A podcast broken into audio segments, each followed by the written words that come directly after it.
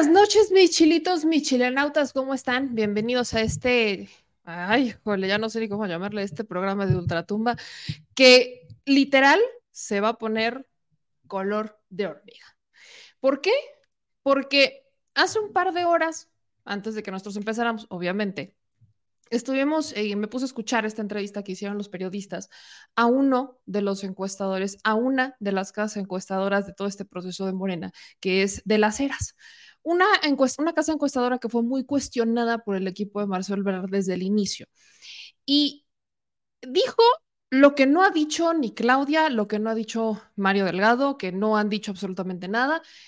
Y además dice que evidentemente pues parece que no están diciendo todo esto, que no están sacando todas estas pruebas que pudieran tener, porque quieren que Marcelo se quede, porque no, no quieren este, esta, este rompimiento que se pronostica particularmente con un ala que, eh, pues que simpatiza arduamente con Marcelo Ebrard. Entonces, no, no llega en mejor día este programa, porque Vamos a hablar de las noticias que usted tiene que saber, porque hay mucho. En la Cámara de Diputados hoy se aprobaron iniciativas muy importantes, creo, eh, muy, muy importantes, con el tema, por ejemplo, de las estaciones migratorias, también con el tema de eh, los jóvenes, ¿no? De cómo van a proteger ahora las fotografías o videos de víctimas y demás. Creo que se han aprobado cosas muy importantes que se las voy a poner más adelante, pero también en este programa vamos a platicar con eh, una legisladora de Morena y luego con el profesor Ángel Valderas Puja de la unidad y de las encuestas, particularmente con el profe Valderas vamos a platicar justo sobre las encuestas, porque parece que a muchos nos hace falta, incluida yo, porque no soy buena, lo entiendo, pero no soy buena explicándolo, nos hacen falta clases de metodología, de encuestas, ¿no? Ya saben, de estas cosas que sí son un poquito más matemáticas, ya saben, probabilidad y estadística. Nos hacen un poquito nada más así, pasadita. Eh, entender cómo funcionan las encuestas para eh, pues también entender la, lo que está detrás de este proceso y sobre todo para empezar ya con esto, porque también vamos tarde. Miren, se ha cuestionado mucho a Xochitl, porque creo que a nadie nos queda duda que hubo ahí un dedazo, y se ha cuestionado a Claudia. Yo lo dije en el programa de, este, de Versus, que aunque no haya sido así, existe una narrativa que Claudia va a tener que trabajar para demostrar la legitimidad, que no tendría por qué, pero tendrá, o sea, lo hará rumbo a ganar votos en el 2024. Pero de este lado, o sea, del lado de Morena PT Verde, ya escuchamos a una encuestadora. Alguien ya salió a decir, yo estuve ahí, yo hice esto y pasó esto, esto, esto y esto y esto y esto. Del lado de Xochitl, del PRIPAN PRD, ¿alguien me puede decir en dónde están las encuestadoras? Que avalan el proceso? ¿O me están diciendo que le tengo que creer a ciencias así, a, ojos cerrados? A lo que diga Marco Cortés, Alejandro Moreno Cárdenas y Chucho Zambrano. Ocurría. Me están diciendo que tengo que creer así a, ciegas que fue una, o sea, que ellos tuvieron una encuesta y que en esas encuestas, la neta, todo salió súper... Nada más. Con todo y sus fallas, pero en una sí estoy viendo, sí estoy escuchando que alguien sale y del otro lado hay mutis. Así que vamos a darle con esto. Mi gente chula, no se les olvide lo importante que es dejar sus likes, compartir, suscribirse, activar las notificaciones para que pues usted esté informado cuando hacemos una transmisión en vivo, cuando subimos un video nuevo. Ahora sí le estoy dando con Tokio a TikTok, no pueden decir que no.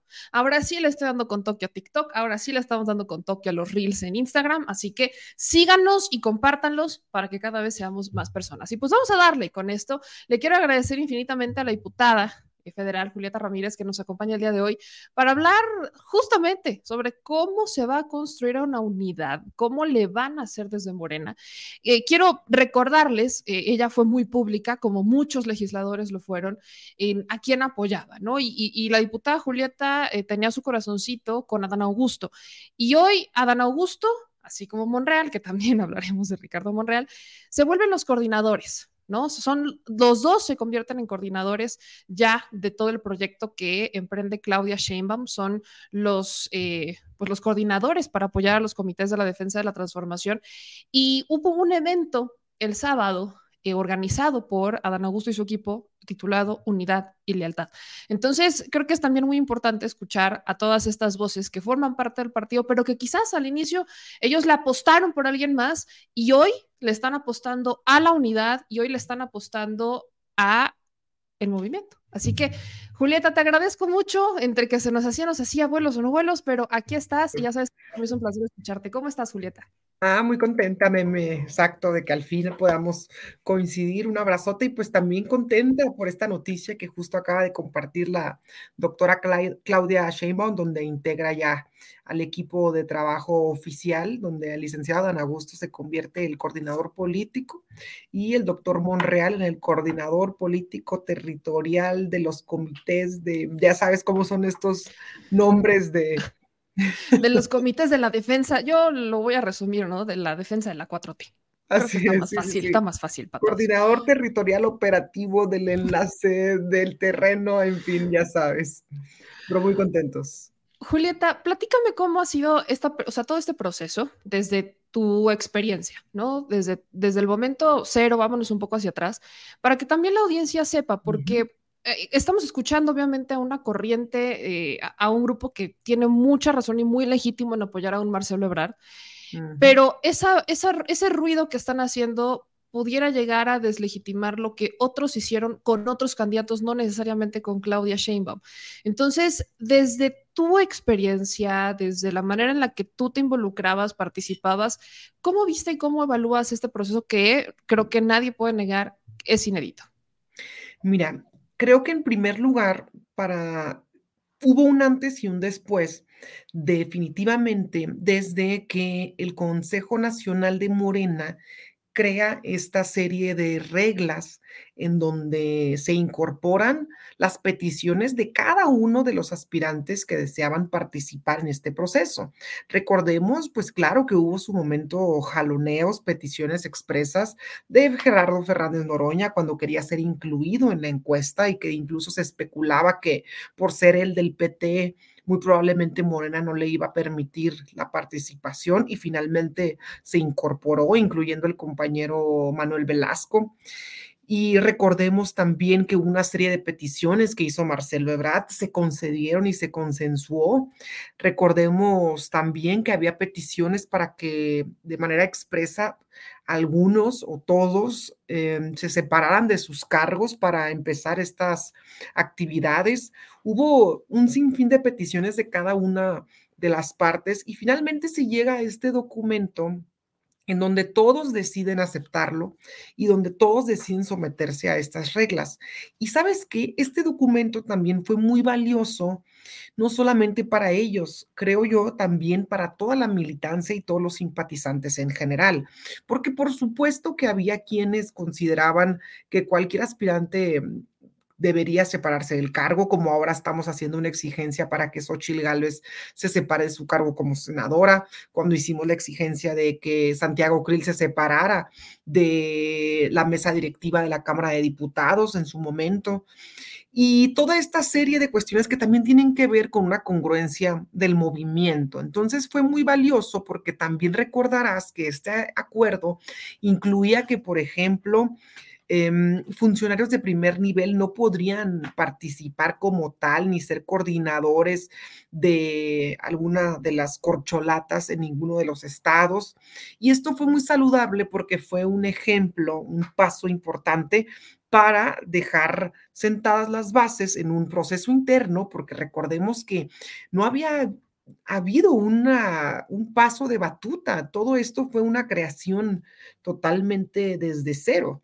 Entonces, este, mm, este documento que además fue avalado tanto por los seis aspirantes como por todas y todos los consejeros nacionales del partido. Fue una reunión que se hizo, se conoció y además tuvo dos cabezas, dos dirigentes que eh, prácticamente conducieron el proceso. El dirigente nacional de Morena, Mario Delgado, el, el presidente del Consejo Nacional, que es Alfonso Durazo, y por supuesto también la secretaria general del partido, Citlali Hernández. Entonces, creo yo que se hizo una estructura interesante para que, en primer lugar, el arranque del proceso tuviera validez, legitimidad y estuviera claro para absolutamente todos. Esto fue muy valioso para toda la militancia, para el movimiento en sí, porque nosotros venimos justamente de la lucha por la igualdad en materia, pues, de competencia electoral y también pues en la congruencia del adecuado uso de las, los, los, puestos, los cargos públicos y el recurso público. Entonces, creo que esto nos, en primer lugar, te puedo decir que esto enmarcó muy, de manera muy saludable cómo se iba a realizar el proceso. Luego vienen los recorridos, y pues muchas ocasiones estuvimos un poco en el limbo en cuanto qué tanto podíamos hacer y qué tanto no, porque el INE nos estaba vigilando, porque había personal del INE en cada una de las asambleas de los diferentes aspirantes. No sabíamos qué tan fiscalizable era lo fiscalizable, porque sí, no estábamos dentro de un proceso electoral como tal. Entonces había muchas líneas muy delicadas que teníamos que ir cuidando y por supuesto de cualquier forma no excedernos en ningún tipo de despilfarro. Y eso también estaba bien delimitado en estas reglas que estamos comentando. Luego también, pues cada uno de los aspirantes hizo uso de todo tipo de estrategias, herramientas, apoyo, construcción de redes de colaboraciones. El licenciado Adán nos invita a una serie de diputados, de, de, amigos, colaboradores de hace muchos años, a que participemos con él. Uno se va integrando en estos equipos y la verdad es que es lo más bonito que al final del día te deja este proceso. Cuando uno vive el proceso sin, sin eh, bueno, cuando uno vive el proceso sin entendiendo que la competencia es allá afuera, pues te dedicas a disfrutar el proceso, a aprender dentro del proceso y por supuesto a aprenderle todo lo que puedas a los que están dirigiendo em, el momento y también a las corcholatas, que déjame decirte que todos tienen una trayectoria fascinante que que realmente podemos aprender. Imagínate tu servidora, una, una, pues una diputada federal joven, claro que es sumamente eh, valioso poder acompañar en los recorridos a un posible aspirante a la presidencia de la República. Estamos hablando de palabras mayores. Entonces, todo esto es sumamente enriquecedor, recorrer todo el país, conocer, entender, ¿sabes qué? Lo más importante que al final del día todos y cada uno de los aspirantes hicieron exactamente lo mismo, recorrer, reunirse en plazas públicas, platicar con la militancia, platicar con los simpatizantes. ¿Para qué? Para difundir los logros de la 4T. Al final del día, el día anterior, el día, justo el día que se dieron a conocer los resultados, preguntábamos a cada uno de los diputados, ¿qué sientes? Porque se respiraba un ambiente de emoción, incluso de tensión, de expectativa, de sorpresa, ¿qué va a pasar? Pero sobre todas las cosas los diputados decían, y también déjame decirte, muchos diputados que apoyaron a Marcelo Ebrard, que no están dentro de esta ala que quiere romper, porque muchos están con Morena, por supuesto. La gente afuera está con Morena, con el proyecto sobre todas las cosas y con el movimiento obradorista. Entonces, eh, cuando les preguntábamos a los diputados, pues todos decían, pues muy contentos al final del día por todo lo aprendido y también por el reto que significa pasar la batuta y no y no morir en el intento. Para que ¿Para qué? Para que este proceso de revolución de las conciencias no se extinga con la salida del presidente Andrés Manuel López Obrador el movimiento político más importante que ha habido en la historia contemporánea tiene que continuar. ¿Qué es lo más valioso que tú aprendiste, no? Que tú aprendiste de todo esto, porque obviamente, eh, sobre todo cuando son, yo recuerdo cuando trabajaba en política y me tocaba ir a las giras y escuchar a la gente, eh, era lo que te llenaba, porque la gente es la que te aterriza. O sea, igual tú llegas a veces con una idea de, no, es que por aquí veo que esto está mal y por aquí está mal, pero hasta que escuchas a la gente, ellos te dicen cuáles son sus prioridades y es en donde dices, ah, no, espérate. O sea, sí yo puedo ver mal esto, pero en el día a día a esta persona, en esta colonia, en este, en este estado, en este municipio, le, afecta más esto a lo que yo pudiera estar viendo, lo que yo puedo estar imaginando. Entonces, a ti, eh, en, las, en los momentos que participaste en todo este proceso, tanto con Adán y, en general, ¿qué es lo que más te deja? ¿Cuál es la lección más grande que aprendiste? Mira, sobre todas las cosas, a mí me tocó colaborar desde un espacio de vocería, es decir, de difundir los logros del movimiento y, por supuesto, los atributos y las virtudes del licenciado Dan Augusto. Y esto, pues, implica un reto tanto argumentativo, narrativo, eh, de manejo, dominio de un discurso, redes sociales, eh, medios de comunicación. Y también hay algo muy interesante por más que uno quiera hacer campaña en el aire, finalmente, como tú bien dices, tienes que, tiene que estar aterrizada sobre lo que realmente está pasando en tiempo, momento y lugar.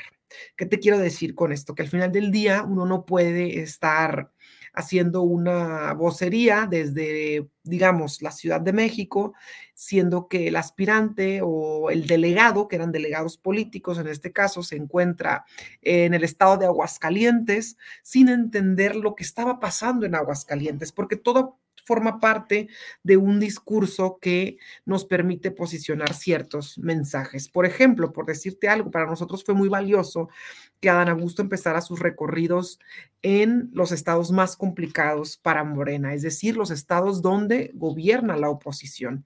Entonces, y conocer los elementos de cada entidad federativa también es un reto importante pero era, vaya, lo que, una oportunidad incluso que yo había estado esperando hace ya un tiempo, tener la, la oportunidad de recorrer el país y entender la situación de cada entidad federativa, tanto quiénes son los liderazgos políticos, cuáles son las, las situaciones más apremiantes en cada una de las entidades, cómo funciona incluso eh, la geografía de la entidad. Hay entidades que tienen cerro, hay entidades que tienen costa, hay entidades que tienen mar, playas, hay entidades que son desierto, hay otras que son, pueden ser más violentas, hay otras que pueden ser muy pacíficas, en fin, hay una diversidad tan grande en nuestro país y cada, y cada rincón es significativo, es decir, uno no puede imaginar este país sin el brazo poderoso de Baja California o sin la península de Yucatán o sin el estado de Tabasco o sin la capital en Ciudad de México. Entonces, entender la, el mosaico del que formamos parte eh, nuestra nación, pues es apenas recorriendo el país, como bien lo ha hecho el presidente de la República. Y mira qué simbólico y qué significativo que parte importante de la campaña, del proceso para la selección de la ahora coordinadora de la defensa de la cuarta transformación haya sido a través de lo más importante para nuestro movimiento, que es recorrer y entender y saludar y establecer un diálogo directo con la gente Así es como se fue construyendo este movimiento. Y directamente en las comunidades, en las zonas más alejadas, vimos a todos los aspirantes recorrer los últimos rincones de este país y visitando los lugares más simbólicos en cada una de las entidades, reivindicando la historia también de nuestro país. Vimos a la compañera Claudia Sheinbaum en lugares muy simbólicos en Oaxaca, reivindicando también la figura política del presidente Benito Juárez. Vimos al licenciado recorriendo el poblado y el municipio de San Quintín, que es justo a partir de la conversación con un campesino, con un agricultor en San Quintín, que quien le dice al presidente, ¿sabe qué, presidente? Lo que usted tiene que hacer bueno, cuando todavía no era presidente, por supuesto, Andrés Manuel López Obrador le dice, usted lo que tiene que hacer es separar el poder económico del poder político. Y eso es parte también de las banderas más importantes que ha tenido Morena. Y fue gracias a que un agricultor en San Quintín se lo dijo al hoy presidente de la República. Entonces, este movimiento no se entiende definitivamente desde un escritorio, en una oficina, en el en lo más alto de la cúpula del poder, como se ha querido construir la oposición y como se ha mantenido la oposición todos estos años. Entonces creo definitivamente que entender el movimiento es partir desde la raíz de las necesidades de nuestro pueblo. Julieta, ustedes, tú en particular, ¿tienes dudas del proceso? O sea, quejas del proceso, cuestionas el mecanismo en las encuestas. O sea, ¿a ti te ha quedado esa, digamos, espinita como le ha quedado a otros? Honestamente, no, meme. ¿Qué te puedo decir? Yo participé específicamente dentro del proceso de, de las boletas, la apertura de los paquetes. Hubo tres grandes momentos dentro del proceso de apertura de paquetes y de lo, del conteo de los votos, que es donde a todo el mundo le, le, le, pues digamos, le despierta ahí la suspicacia.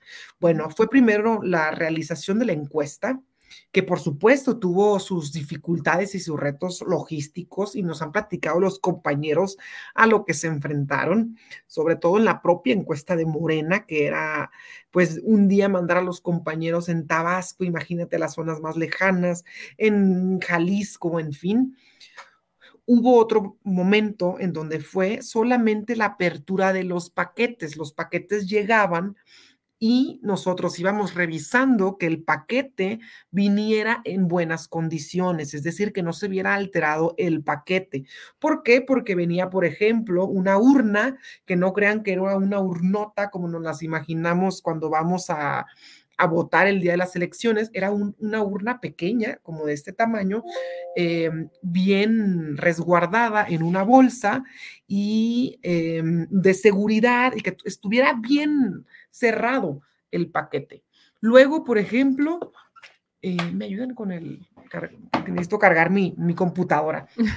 Luego, por ejemplo, em, estaba también muy importante el proceso después de apertura de los paquetes y eh, la posterior revisión de que la urna estuviera adecuada. Y luego el proceso donde las casas encuestadoras iban haciendo el conteo de los votos. Entonces, te puedo decir que participé directamente en uno, en uno de las tres etapas importantes y había representantes de cada uno de los aspirantes. Ahí estábamos.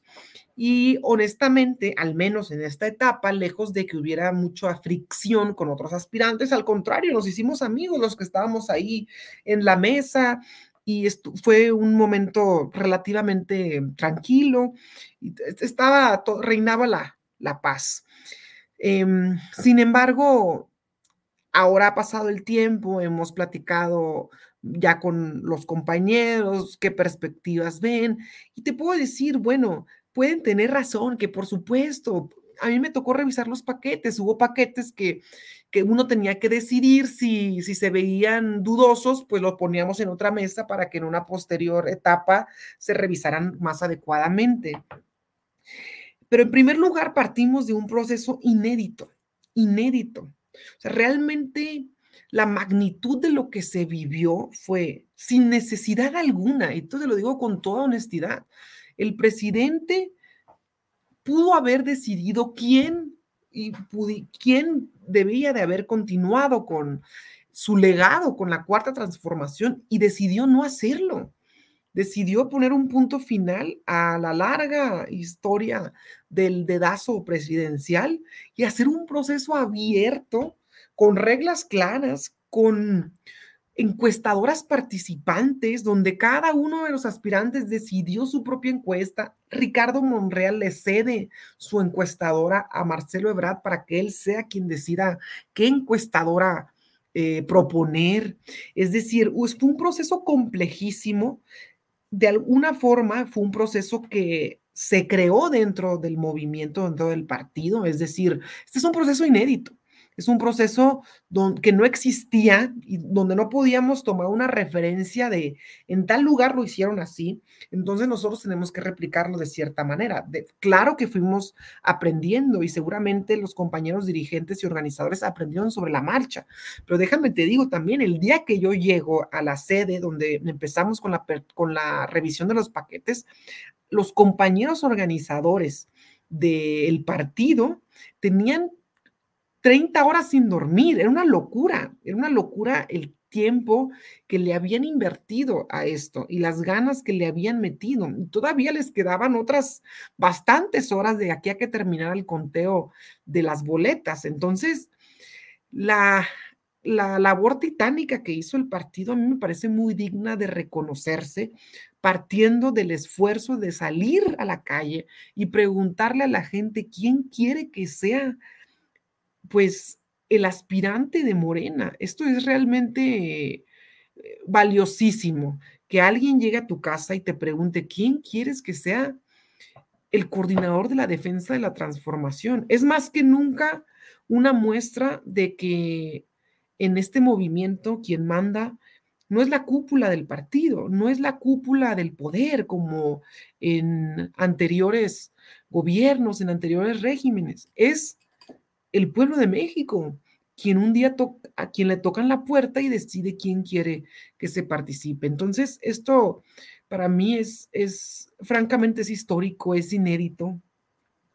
Y bueno, sin duda habrá quienes estén eh, agraviados, quienes sientan que hubo Em, inconvenientes, quienes vean irregularidades. Lo ha dicho Mario Delgado, lo ha dicho Alfonso Durazo, fue un proceso que si bien no estuvo exento de irregularidades, de algunas observaciones, estas no cambian el resultado y no cambian en absoluto, ni modifican eh, severa y seriamente los resultados o posibles de, del proceso. Entonces, yo le veo mucho valor a lo que se hizo en Morena y mucho valor de enfrentar la magnitud del reto que, que se tenía. Una vez más, es otra forma de hacer historia, acabar con el dedazo presidencial, con la imposición de un solo hombre, como lo seguimos viendo actualmente en el PRIAN y abrirnos esto a la participación popular, abrir esto a el empoderamiento del pueblo. Nosotros hemos dicho, este partido es un partido de masas, es un partido de,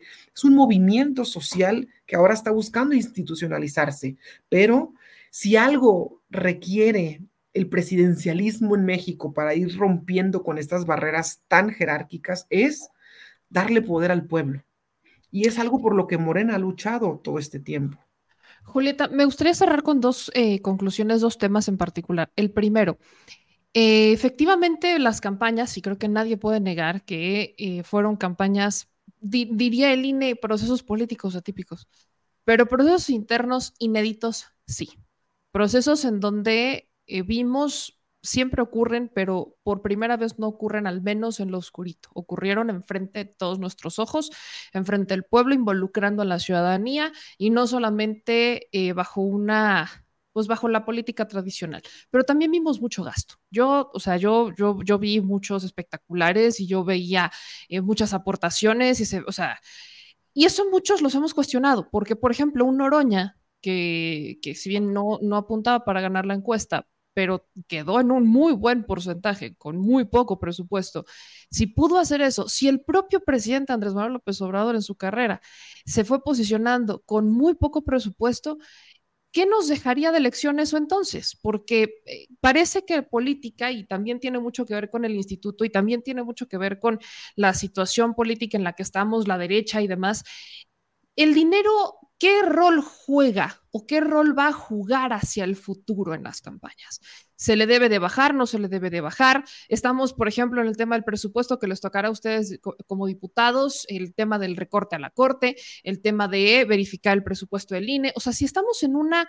Em, pues en una narrativa y en una lucha de bajar presupuestos y de erradicar excesos, Incluso el plan B o la propia reforma electoral que no fue aprobado, porque se aprobó, pero pues ya sabemos qué pasó con la reforma electoral, el plan B y luego, la, más bien la constitución y luego el plan B, apuntaba a bajar el presupuesto de los partidos políticos, a empezar a poner estos candados. ¿Cómo entonces se van a a modificar, ¿se deberían de modificar las campañas? ¿Qué se debería de modificar hacia el futuro? No voy a decir ahorita, pero hacia el futuro y sobre todo de qué depende modificar el gasto que se hace en las campañas políticas. Y por el otro lado, el rol de las mujeres. Tanto Morena como el PRIPAN PRD ponen mujeres. Estamos a la espera del movimiento ciudadano si ponen mujer o no ponen mujer. Pero al menos ya es histórico que sean dos mujeres competitivas las que se están disputando la presidencia de la República. Como mujer y como joven, Julieta, ¿Nos deben de dar un cheque en blanco a las mujeres o qué es lo que debe ser el centro de la discusión en este momento cuando las mujeres estamos haciendo historia, cuando hay mujeres en la presidencia, en la mesa directiva de la Cámara de Diputados, en la del Senado de la República, cuando hay mujeres en la Suprema Corte, cuando tenemos mujeres que están encabezando, cuando tenemos una secretaria de gobernación? O sea, en un momento en el que vemos que mujeres están en puestos clave de toma de decisiones, ¿qué es lo, cómo vamos a diferenciarlo? Porque a veces esa bandera del género, para algunas, no voy a decir que para todas, es como una bandera de yo soy perfecta y a mí no me toques. Y yo no he hecho nada y tan tan. Y no es cierto, ahí tenemos el caso de Rosario Robles. Entonces, como mujeres, ¿qué es lo que nos debe tocar y cuál es el reto de la sociedad? Vámonos con esas dos. Bueno, en primer lugar, con todo el tema del, de la contienda y los gastos generados en la contienda, Morena parte de Incluso sabemos que el dinero importa en un proceso electoral. Hay quienes han eh, honrosamente logrado hacer política a costa de no tener a lo mejor la igualdad de oportunidades a comparación de otras, eh, como le ha tocado al presidente de la República en su momento, incluso con el cerco mediático, en fin. Tan es así que para el partido, de hecho, fue muy importante que hubiera una base para que todas y todos los aspirantes tuvieran una igualdad de oportunidades en cuanto al recurso económico que pudieran utilizar dentro de estos 70 días de recorrido. De ahí que se destinaron 5 millones para cada uno de los aspirantes que pudieran utilizar para este tipo de, actividades y financiar sus, sus recorridos. Por ejemplo, el licenciado Adán Augusto renunció a este, a este recurso que daba el partido em, y decidió hacerlo por sus propios medios. Creo que hay bastante, es bastante legítimo la exigencia y el reclamo de que se disminuyan la erogación de este tipo de recursos, por supuesto. ¿Qué fue lo que sucedió y qué fue lo que nos enfrentamos en muchas ocasiones, incluso en perjuicio del propio aspirante?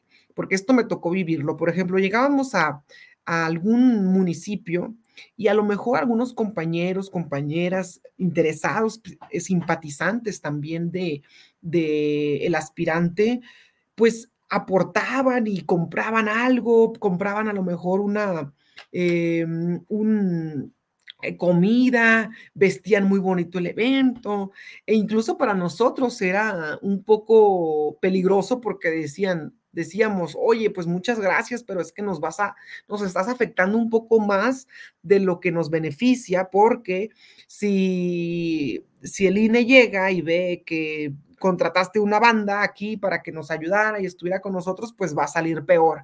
Eso nos enfrentábamos muy constantemente. Lo mismo fue también con los espectaculares.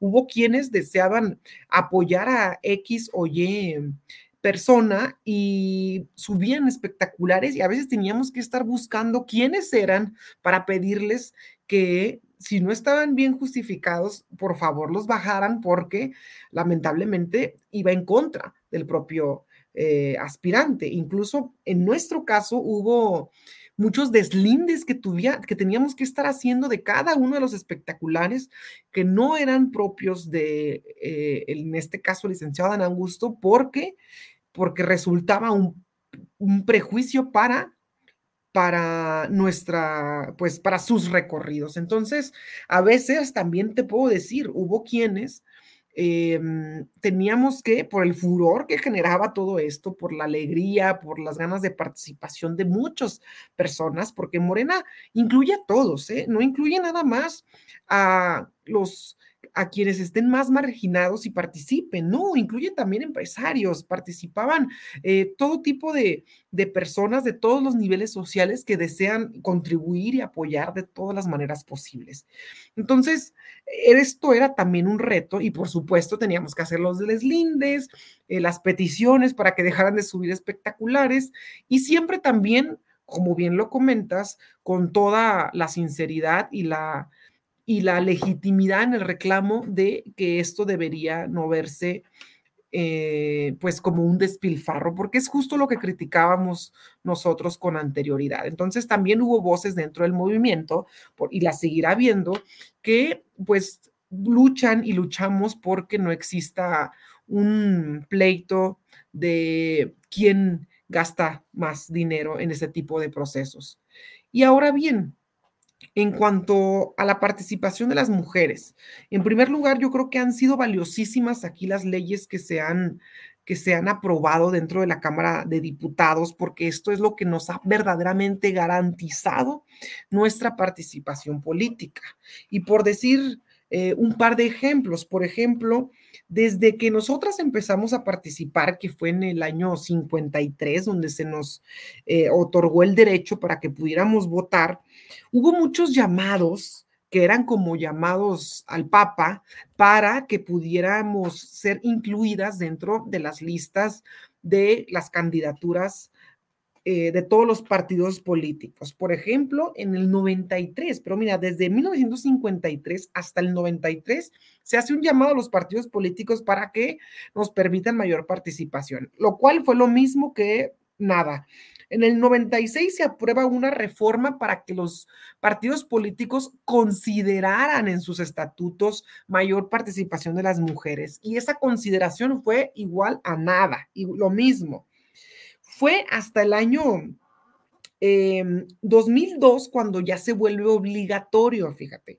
Y fue en este año donde empiezan las famosas cuotas y aquí empezó la cuota del 70-30, que al menos un 30% de las candidaturas estuvieran destinadas a las mujeres. Y aquí empezó la verdadera eh, participación. Y esto es evidente incluso en los niveles de participación y de, de, las mujeres dentro de los espacios públicos, porque antes era eso y nada era prácticamente lo mismo. Y aquí vemos la importancia de que verdaderamente sean vinculante, obligatorio y que implique una sanción en caso de que no se, no se cumpla y que realmente los tribunales electorales eh, apoyen en hay quienes dicen, nos hemos ganado nuestros espacios a punta de sentencia y tienen toda la razón. Lo mismo ha sucedido con las mujeres. En el 2008 es cuando del 70-30 pasamos al 40-60. Es decir, al menos el 40% de las candidaturas que fueran destinadas a las mujeres. Y luego recordarás que se había venido el fenómeno de las Juanitas cuando em, las suplencias eran para hombres ponían a una candidata mujer, le daban la suplencia a un hombre y al final hacían a la mujer que renunciara para que el hombre quedara y era... Entonces todo esto tuvo que ser poco a poco reformado para que verdaderamente hubiera una obligatoriedad en que nos permitieran participar en igualdad de condiciones. Fue hasta la reforma del 2014, con la reforma de paridad de género, cuando llega al fin el 50-50. Y es aquí donde realmente vemos un reflejo serio, no nada más de que haya 50% de las candidaturas y espacios públicos para las mujeres, sino que además no sea siempre en los mismos espacios que cada uno de los partidos ya sabe que va a perder. Por ejemplo, uno como partido político sabe perfectamente en qué zonas le va bien, en qué zonas no le va tan bien, de acuerdo a nivel de ingresos, clases sociales, etcétera. Entonces, también ahora se, busca que la, la, participación de las mujeres sea en condiciones en donde realmente pueda ganarse, no nada más que nos manden a competir en donde ya tienen perdida, de perdido el espacio. Y luego, en el 2019, ya con Morena, se aprueba la famosa paridad en todo, que es que ahora sí las mujeres podamos participar 50%, pero en todos los niveles de gobierno, tanto en los gabinetes estatales, los gabinetes paraestatales, los ayuntamientos, los organismos autónomos, municipios indígenas, todo tipo de diputaciones. Y esto se ha visto inmediatamente reflejado, por supuesto, en la participación de las mujeres en eh, la Cámara de Diputados, en el Senado, es decir, tampoco es como que por obra del Espíritu Santo, ni por obra de que no estuviéramos lo suficientemente organizadas anteriormente. Esto es gracias a la lucha totalmente de las mujeres por su propio empoderamiento, gracias al movimiento feminista que ha sabido conquistar estos espacios, pero no ha sido eh, porque nos los hayan regalado nadie, sino han sido espacios conquistados a, a base de mucha lucha. Fíjate, hasta el 2018, perdón, hasta el 2021, antes de esta, eh, este proceso electoral que ha sido el más grande de la historia hasta el momento, hasta el 2021, el 98% de las gubernaturas habían sido ocupadas por hombres, el 98%, o sea, solo 2% de las gubernaturas en toda la historia de nuestro país había sido ocupada, ocupadas por mujeres. Y 25 estados del país en el 2021, 25 jamás habían tenido una mujer como gobernadora. Y tú recordarás, meme, que en ese año se emitió un lineamiento del INE y fue Morena el primer partido que dijo, va a haber paridad en la distribución también de las, las, candidaturas a los gobiernos estatales. Todavía hay muchas personas que no les gusta esta parte, pero creo bastante que los resultados que, hemos dado las mujeres han generado, pero muchísimos eh, beneficios. Por ejemplo, yo veo ahora participando a mujeres jóvenes, veo a muchas personas jóvenes participando, veo a muchas mujeres indígenas participando, veo a muchas madres de familia participando. Antes era prácticamente imposible que una mujer con su bebé diputada pudiera venir aquí a la Cámara de Diputados y ahora es, es muy bonito porque es el reflejo de la sociedad. En realidad, la Cámara de Diputados representa al pueblo. ¿Y quiénes son el pueblo? Mujeres, hombres, grandes, pequeños, chicos, medianos, indígenas, migrantes, personas de la diversidad. Todos somos, todos somos el pueblo y en la misma igualdad deberíamos estar, en la misma diversidad debemos estar representados. No, puede, no podía ser em, la misma cúpula de siempre dirigiendo los destinos de este país, que además, déjame decirte, cuando yo estaba muy jovencita, mucho más que ahora, pues decía, mira, le podré echar ganas a la vida, y te lo digo eh, de ya como experiencia para concluir, decía yo, bueno, le puedo echar muchas ganas a todo esto, pero ¿quiénes ejercen el poder? Por lo general, hombres de más de 40 años, de familia de dinero, de familia de negocios y de familia de apellido político. Y cuando yo me veía al espejo y decía, yo no cumplo con todos esos requisitos, definitivamente quedo excluida de la vida política de mi país. Y honestamente uno no puede soñar lo que no ve. Y yo jamás imaginé poder estar en estos espacios porque nunca había nadie como yo haciendo política, sino hasta que llega eh, empiezan a llegar figuras que empiezan a participar acompañando al presidente López Obrador. Fue cuando empiezo a ver personas que se parecen a mí haciendo política en mi ciudad, en mi municipio. Y es cuando levanto la mano y digo, a mí me gustaría ayudarle a tal persona a participar. Pero de lo contrario, estábamos eternamente destinados a no ocupar ningún espacio que significa que el día de hoy, si una mujer joven puede ocupar esto, significa que también los jóvenes que están estudiando pueden ver a un joven y decir, miren, entonces yo también puedo. Y al de lo contrario estaban como tu servidora pensando que eso no era para ti o que simplemente no podías pertenecer a esto. Y la vida pública debe ser cada vez más pública y pertenecernos absolutamente todos. Yo celebro muchísimo la, el movimiento feminista y la lucha de las mujeres por ocupar espacios públicos. Lo único que difiero, lo único, lo único, lo único es que si tenemos una contienda el otro año, en el 2024, que va a estar eh, definida, sí, muy probablemente entre mujeres, no dejan cada una de representar un proyecto político muy claro y muy definido. Es decir, no es nada más una contienda entre mujeres las del próximo año. Eh, sigue siendo una contienda por dos proyectos políticos de nación totalmente distintos, los que quieren regresar a un viejo régimen de privilegios, un sistema hipócrita, porque hemos visto cómo Xochil Gálvez siempre se quejó del PRI y ahora les levanta la mano y un proyecto de nación que tiene toda una historia de lucha en nuestro país, que ahora tiene una mujer que lo va a abanderar y le va a dar continuidad, pero que es un proyecto que busca acabar con la corrupción, acabar con los privilegios y darle justicia social a los que han estado históricamente marginados. Creo nomás no perder de vista que siguen siendo dos proyectos políticos y encabezados por mujeres, pero muy importante saber que está en juego apoyando a cada uno de ellos. Julieta, te agradezco infinitamente que te pasaras a platicar un poquito con nuestra audiencia, a platicar con nosotros y pues muchas felicidades por el trabajo que hacen. Y adelante con esto porque apenas empieza. Ayúdame diciéndole a la audiencia en dónde pueden seguirte en redes sociales, por favor. Muchas gracias, Meme.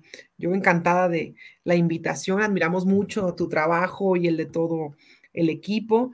Los invito a que nos sigan en redes sociales. Pueden encontrarme como Julieta Ramírez en Facebook, Instagram, Twitter, eh, TikTok. Estamos ahí a sus órdenes y para servirles. Muchas gracias y muy buenas noches a todas y todos. Cuídate mucho, Julieta. Estamos hablando, al habla. Buenas noches. Pues ahí lo tiene la diputada Julieta Ramírez, diputada federal por Morena. Y cambiamos radicalmente y le agradezco infinitamente la espera, porque es paciente como buen profesor, porque yo no me lo imagino si no fuera paciente. Y espero que todos estén, porque estoy viendo los comentarios donde hay mucha gente que sigue alegando un fraude con el tema de Marcelo y demás.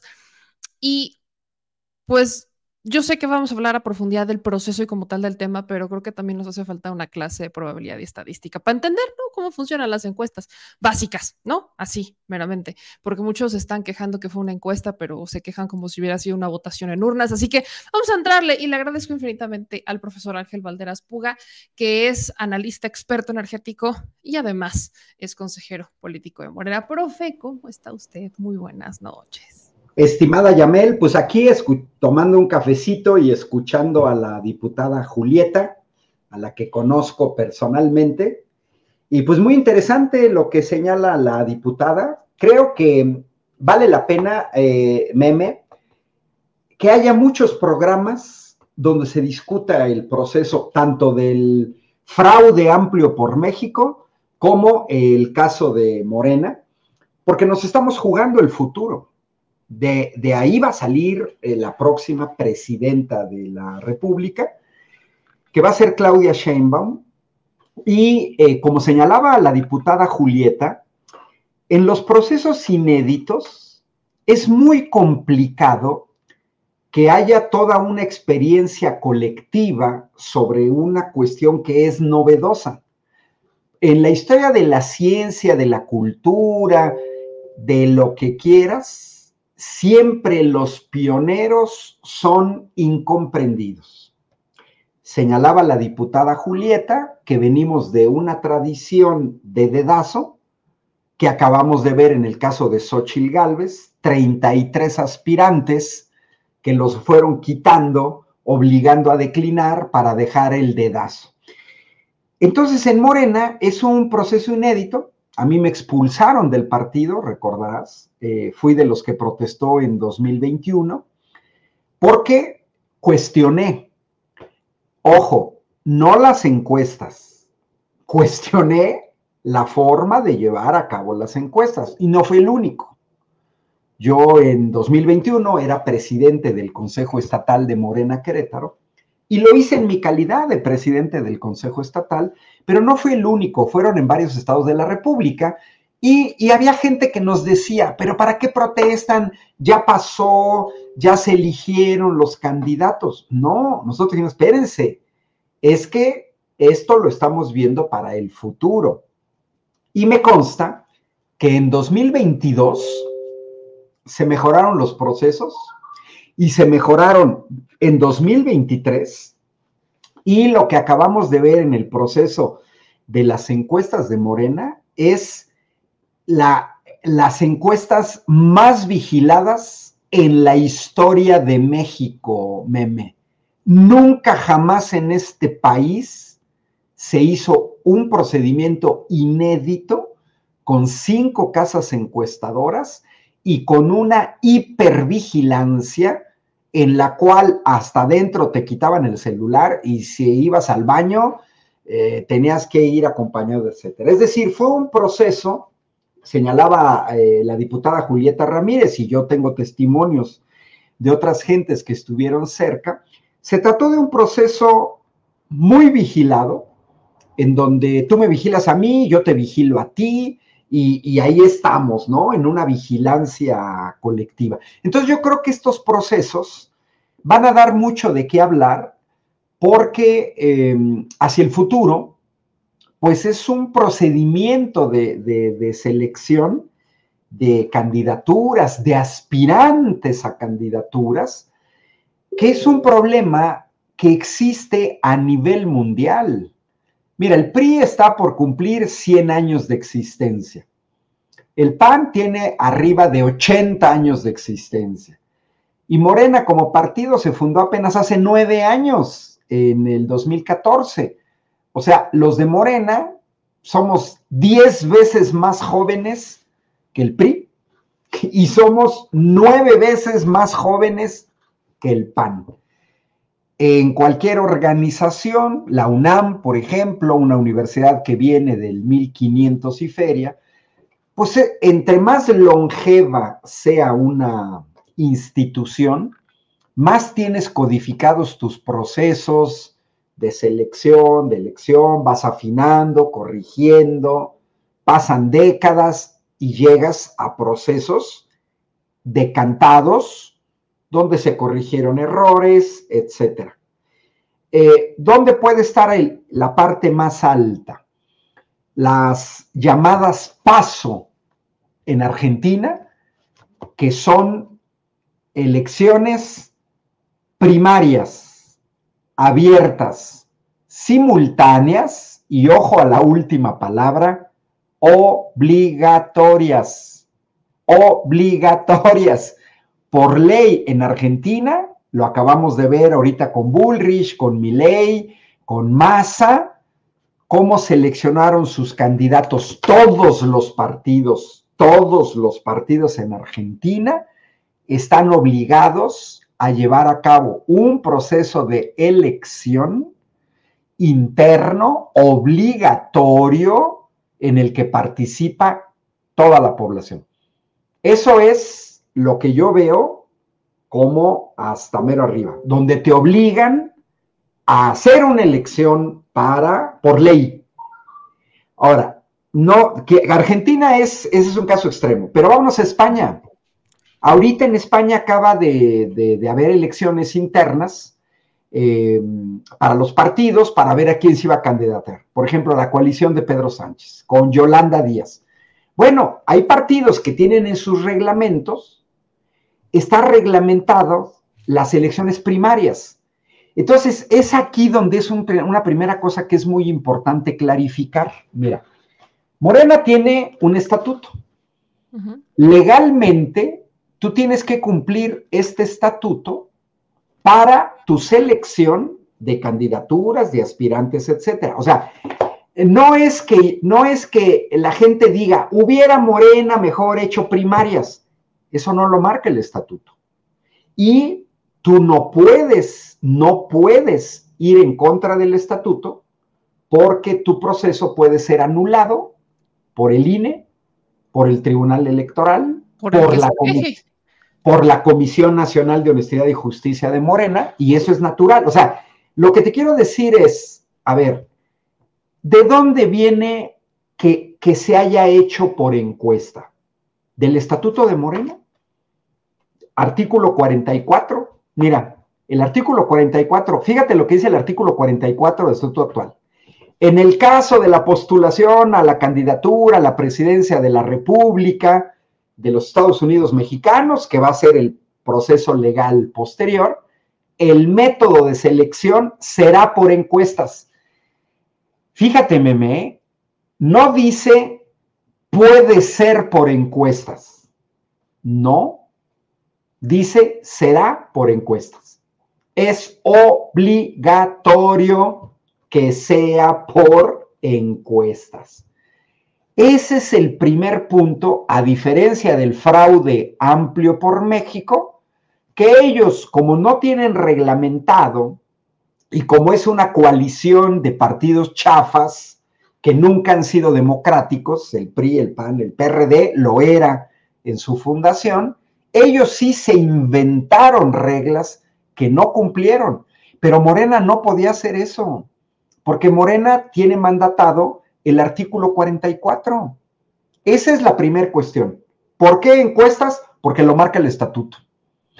Oigan, pero, ajá, dime, dime, pregúntame. Bueno, profe, pero justo, o sea, porque voy a incluir eh, estos eh, comentarios que han estado saliendo en redes sociales y demás, que yo no sé si es, y creo que va por ahí, que nunca habíamos tenido, justo como lo, lo está diciendo desde el inicio, este es un proceso que está en el estatuto y yo recuerdo desde Andrés Manuel López Obrador, él ha defendido las encuestas para todo. O sea, él es eh, el fan número uno de las encuestas. Pero en el estatuto de Morena dice encuestas. Entonces no se podía hacer de otra manera. Se sabía desde el principio y creo que todo estaba perfectamente claro pero hay quienes han cuestionado el mecanismo de encuestas, ¿no? Como diciendo, es que, ¿por qué solamente a 12.500 personas si somos más de 130 millones? O sea, y también, y eso sí creo que es muy válido, se ha, se ha cuestionado a muchas encuestadoras que han vendido sus resultados y que han fallado, poniendo el prestigio de su encuestadora de tapete y que literal las tomemos como una broma. Pero en todo esto el mecanismo encuesta, ¿qué es lo que está haciendo más ruido? El que la gente no supiera, que no conociera el mecanismo o que está en los estatutos, que la encuesta hoy sea pública, que el proceso esté ante los ojos de todos, o el simple hecho que no hemos entendido o que no nos hemos involucrado o que quizás hemos satanizado a las encuestadoras en general.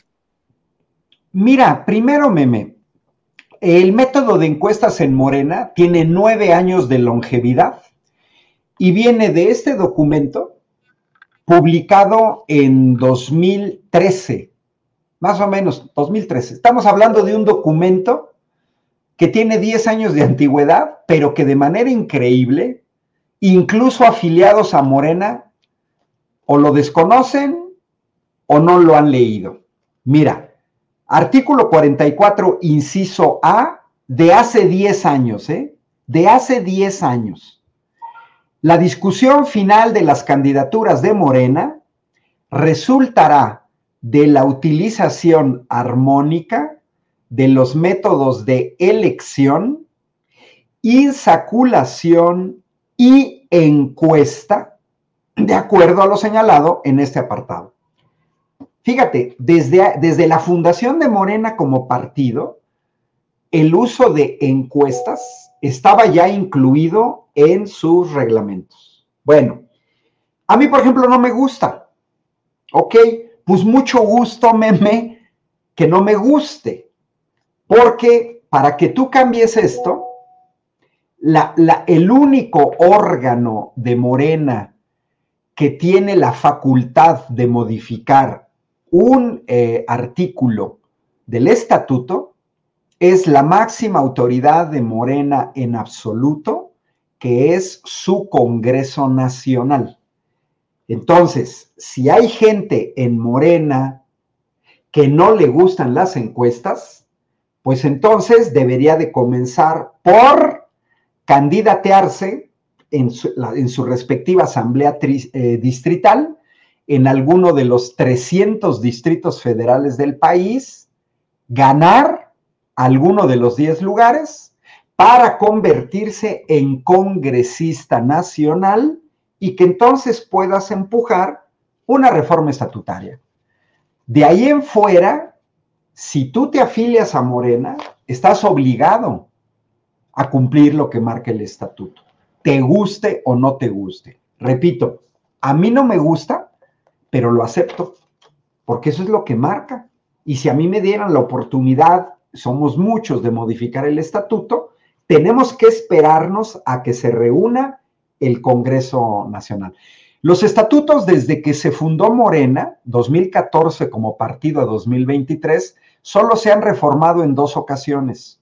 Se reformaron en el Congreso de 2018 y se acaban de reformar en el Congreso de 2022, porque el Congreso más o menos se reúne cada tres o cada cuatro años. Entonces ya te imaginarás la dificultad que es modificar. Mira, vámonos al tamaño de la muestra. Eh, la gente confunde un sondeo con una encuesta. El concepto de encuesta es un concepto matemático, no es un concepto sociológico ni político, no. La encuesta es un concepto matemático con reglas muy claras de una rama de las matemáticas que es la estadística. Punto. Ah, bueno, pues un poco de cultura matemática no cae mal. Eh, no es una votación. Por eso comencé en esta invitación de esta noche haciendo referencia a Argentina, en donde las PASO obligan a que los partidos para seleccionar a Javier Milei o a Massa o a Bullrich, ¿cómo, cómo quedó Milei? ¿Por qué Milei va a ser el candidato de la ultraderecha en Argentina, meme? Porque en las PASO él quedó en primer lugar de su, de su bloque, de su núcleo. Ah, bueno, él va a ser el candidato, eso, eso ya no está discusión. ¿Y quién participó? Toda la gente, porque fueron elecciones primarias. Haz de cuenta que es una elección donde participa toda la gente, pero votas por quién quieres que sea el candidato. Entonces, la gente de izquierda sale y dice, bueno, pues de los candidatos de izquierda, quiero a este o este o este. Y ganó Massa. Los de derecha, oye, hay este, este, este candidato, ¿a quién quiero? A Bullrich. Bullrich es candidata. La ultraderecha, no, pues yo quiero, queremos a Milei. Ah, bueno, pues Milei, ese va a ser el candidato. ¿Que van a ganar la elección? No, no. Eso es para elegir el candidato. Bueno, los países que tienen primarias, como las tienen los Estados Unidos, como la tiene España, como la tiene Italia, como la tiene Francia, que tienen elecciones primarias. Por eso hacía referencia a España. ¿Cuál es la diferencia? Que en una primaria solo votan los afiliados. Por ejemplo, el PSOE quiere ver quién va a ser su candidato a jefe de gobierno y competían Pedro Sánchez contra Yolanda Díaz, que van en coalición. Yolanda eh, Díaz venía de Podemos, ahora eh, forma parte de Sumar, y entonces compites. Bueno, en las elecciones primarias solamente vota la gente que tiene su credencial del PSOE. O sea, en las primarias solo votan los afiliados y ellos son los que deciden. Bueno, terminamos con las encuestas. ¿Qué pasa con las encuestas? Bueno, en primera, una encuesta no es una votación. Una encuesta es una muestra. Si tú quieres ver que vas a sacar un nuevo producto al mercado, vas a vender croquetas para gato, por ejemplo, ah, bueno, pues tú haces una encuesta a nivel nacional para ver cuál va a ser la receptividad de tu producto. O puedes hacer una encuesta para ver cuánta gente le gustan las canciones de eh, peso pluma. O puedes hacer una encuesta para ver a cuánta gente le gusta el chile con meme yamel.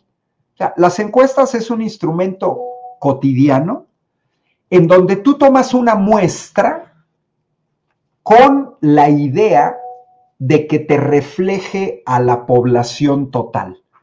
Esa es la idea de la muestra. Te pongo el análogo en medicina, una biopsia. ¿Qué es una biopsia? Es una muestra de tejido que te representa a toda una parte del cuerpo para ver si esa parte es, por ejemplo, un cáncer maligno o benigno.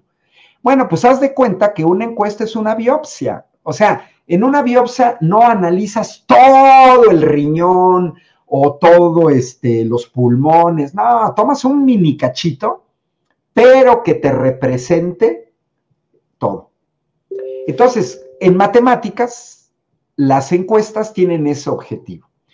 Y hay, meme, fórmulas matemáticas precisas para determinar el tamaño de una encuesta. ¿De qué depende? Bueno, pues depende de cuál es tu intervalo de confianza que quieres en la muestra. Normalmente estamos hablando del 95%, 99%. Bueno, ¿qué otra cosa determina el tamaño de la muestra? Eh, ¿Cuál es el margen de error que vas a tener? Por lo general en las encuestas de este tipo, eh, para candidaturas en gobernadores, presidencias municipales, presidencias de la República, manejas un margen de error de un 2 o 3%.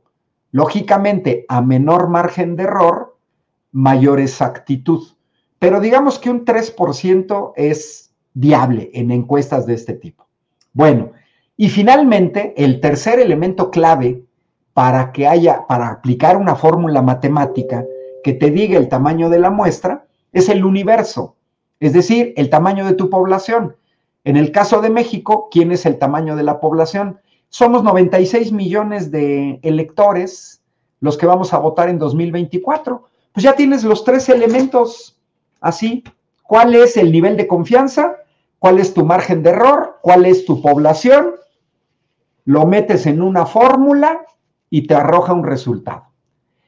Mira, yo hice un ejercicio, pero, pero te voy a decir, es elemental el ejercicio, porque eh, e, es una fórmula matemática, viene de específicamente de estadística, se llama teoría del muestreo.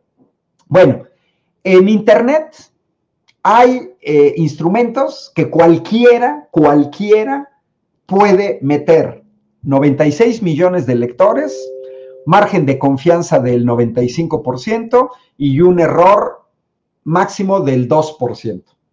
¿Sí? Bueno, eso yo lo hice y te vas a sorprender.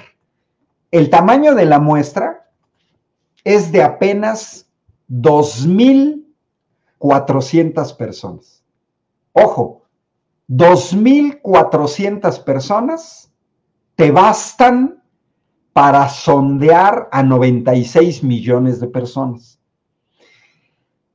¿Quieres más este nivel de confianza? El 99%, con un margen de error del 2%, sorpréndete, meme. Tamaño de la muestra, 4.100 personas.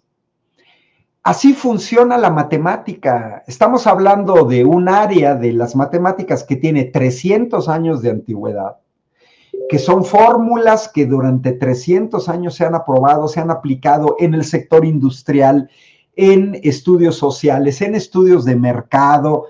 Es decir, eh, el determinar el tamaño de una muestra es una cuestión de rutina.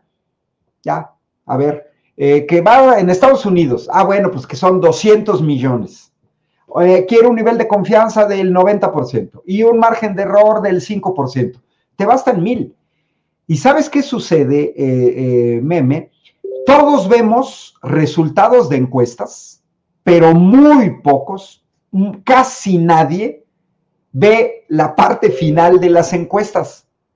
Porque la parte final de las encuestas te dice el tamaño de la muestra. Y si revisamos las encuestas que se publicaron antes del proceso, resulta ser que todas las encuestas que anduvieron circulando, ojo, tamaño de la muestra, 500 personas. Mil. 1500. La encuesta que yo detecté con una muestra mayor es una de T Research, que eran 2.500, o sea, más o menos la muestra que tomó este, Morena. Entonces, esa es, esa es la situación. Mira, aquí lo tengo, de hecho, porque justamente la, capturé. Es, la, es la, la casa encuestadora que yo vi que tenía una muestra mayor. Mira, por ejemplo, aquí dice, total del tamaño de la muestra, mil casos. Ya, mil casos. Esta es una encuesta de T-Research. Pero si tú revisas las encuestas de Massive Caller, que son, por ejemplo, robotizadas, te vas a dar cuenta que le preguntaron a 500 o le preguntaron a 1000. ¿Con eso es suficiente? Sí, sí. Con la muestra de 2.500 seleccionado por la Comisión Nacional de Elecciones de Morena, ¿es suficiente para tener una idea de lo que piensa la población? Sí. Hubo cuatro encuestas espejo con otras 2.500 personas cada una que fueron consultadas. Estamos hablando de que en México no hay, no hay, ojo, no hay, no he visto jamás de los jamases una encuesta en el que se haya consultado a tanta gente a 12.500. Mira, por ejemplo, pregunta Alejandra si la muestra es representativa. Y yo le digo a Alejandra que ahí se diferencian las mejores casas encuestadoras de las patito. ¿Por qué? Porque una casa encuestadora seria, meme, se juega su prestigio en un estudio demoscópico. Una casa encuestadora, mira, a ver, vamos a suponer que tú, como decía Julieta Ramírez, por ejemplo, o, lo señalaste tú, a ver, vamos a suponer que tú me contratas a mí para hacer una encuesta, pero yo manipulo los resultados y te digo, meme, vas a ganar, vas a arrasar a las Xochitl Galvez porque vas a sacar el 130% de los votos. matemáticas avanzadísimas. Exacto, matemáticas avanzadas de la mejor, de una de las mejores ingenieras. En sistemas. Bueno, vas a ganar con el 130%. Entonces tú me vas a decir, oye Ángel, pero no exageres porque no me van a creer que voy a ganar con el 130%. Entonces yo, como casa encuestadora Patito, te voy a decir, bueno, ¿con cuánto quieres ganar? Con el 80, el 80. Tú me pides el 60, el 60. ¿Qué es una cotización casi de menú, de cuánto quieres ganar y eso te cobro. Exacto. Bueno, pero ¿qué sucede? Que luego vienen los resultados reales. Y las casas encuestadoras viven de un prestigio. Mira, todos, meme, meme, todos. Si tú. todos, la gente, todos. Si tú en tu programa fueras una gran difusora de fake news, no tendrías credibilidad. ¿Cómo vamos nosotros a un médico? Porque el médico en realidad nada más se anuncia en un directorio, pero no tiene que poner espectaculares de soy el cardiólogo acá. No, es voz a voz, porque la gente dice, ¿sabes qué? El oftalmólogo tal, ese, otorrinolaringólogo, órale pan, este veterinario, entonces, ¿qué pasa con las casas encuestadoras? Hay unas que tienen prestigio. ¿Por qué? Porque sus resultados son muy cercanos a la realidad. Ahora, imagínate que tú vives, meme, de hacer encuestas y tus encuestas fallan de manera estrepitosa tres, cuatro, cinco veces. Yo quisiera saber qué industrial o qué centro de investigación te va a contratar si tus encuestas son patito. Pues no. GEAISA manipuló los datos en la elección de 2006 para justificar la imposición y el fraude electoral de Felipe Calderón. Pues ahí perdió, si tenía prestigio, lo perdió en esa elección, porque son tramposos. Entonces, es, es difícil que una casa encuestadora se juegue su prestigio. Pero hay otro detalle, meme. Mira, es la regularidad de los resultados. Los que trabajamos matemáticas todos los días en ciencia, en tecnología, en ingeniería, hay una cosa que es clave. A ver, ¿los resultados son consistentes, sí o no? ¿Qué había acordado el Consejo Nacional de Morena? Había acordado que sería coordinadora o coordinador de, lo, de la defensa de la 4T, quien ganara tres, tres de las cinco encuestas. Tres de cinco, ¿eh? Tú podías ganar en dos o uno y uno, pero quien ganara tres era coordinador o coordinadora. ¿Qué fue lo que vimos?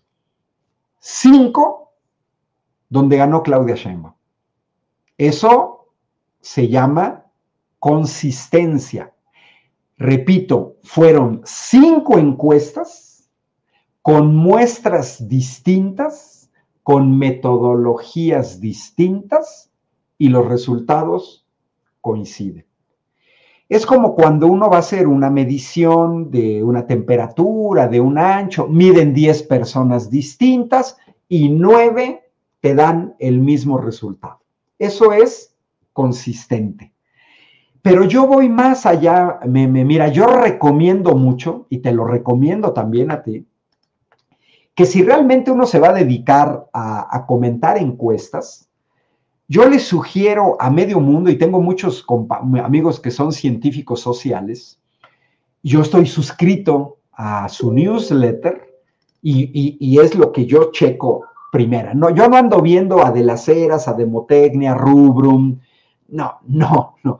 Mira, yo me voy directamente a Pulse MX Porque Pulse MX publica de manera regular la llamada encuesta de encuestas.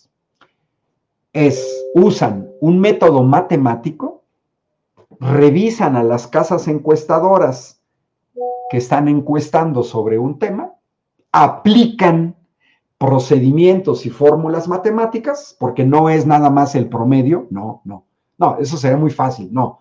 Se aplica un método matemático ponderado, etcétera, y con eso ellos dicen, esta es la tendencia.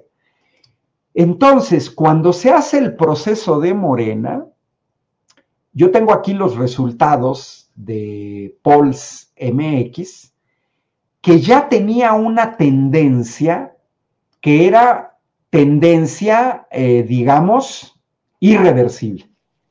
Irreversible. Esa mera, esa, esa que está ahí. Mira, esa que está ahí. Y si quieres, y si me das chance, déjate presento la mía, porque ahorita tú estás presentando directamente de internet, pero yo tengo, ándale, para que se vean los números. Mira, meme. ¿Por qué esa encuesta de encuestas es importante? Porque es un tracking poll. Y los tracking poll, eh, yo hago la analogía entre una fotografía y un video. ¿Cuál es la diferencia entre una fotografía y un video? Mira, si yo tomo la foto de esta taza, todos los que están siguiendo esta transmisión van a decir que la taza es blanca, porque tomé una foto. Pero si yo tomo el video y le doy la vuelta, ustedes van a ver que aquí hay una reproducción de un mural, ¿no? Esa taza la compré en Bellas Artes. Esos son los tracking poll. Dos mediciones te dicen más que una. Tres mediciones te dicen más que dos. Dieciséis mediciones te dicen más que una encuesta. Y esta, esta gráfica que estás presentando, fíjate, va de enero a septiembre. Estamos hablando de ocho meses, ocho meses, meme, de mediciones. Ahí está, mira, vas recorriéndola, ándale, mira. Y ahí vas viendo Fíjate, la parte de arriba que corresponde a Claudia Sheinbaum comenzó en enero, si te mueves en enero, comenzó por ahí del 38%. Y luego fue subiendo, ándale, mira, ahí comenzó. Y si vas viendo, ahí viene ella, viene Marcelo, viene Adán Augusto, viene Noroña, Velasco, Monreal. El de hasta mera abajo es Velasco porque se incorporó, digamos, después. Y van variando. A veces aumenta la diferencia, a veces menos, pero esto que tú estás viendo, ojo, lo que estás presentando a tu auditorio, estás presentando ocho meses de mediciones con un mínimo, mínimo de dos encuestas por mes. Estamos hablando de 16 encuestas, pero ahora sorpréndete, eso, esa gráfica que estás mostrando a tu público corresponde a 32 casas encuestadoras, meme. 32 casas encuestadoras con 32 tamaños de muestra distinto, con 32 metodologías distintas, con 32 fechas de aplicación distinta, con 32 lugares de aplicación distinto. Entonces aquí se aplica lo de grazna como pato, se mueve como pato, camina como pato, es Es una consistencia y una regularidad en donde en realidad se llega al proceso de levantamiento de la encuesta de la Comisión Nacional de Elecciones, ya con resultados que eran irreversibles, que ya no podían cambiar, porque ya 32 casas encuestadoras midió cada una de ellas 16 veces. Esta gráfica representa, fíjate, 32 casas encuestadoras que cada una mide 16 veces. Estamos hablando que eh, esta gráfica representa Ojo, 512 encuestas. Esa gráfica representa 512 encuestas. Entonces cuando llegan las cinco de Morena, lo que sí hubiera sido muy raro es que esas cinco encuestas fueran en contraposición a estas 512.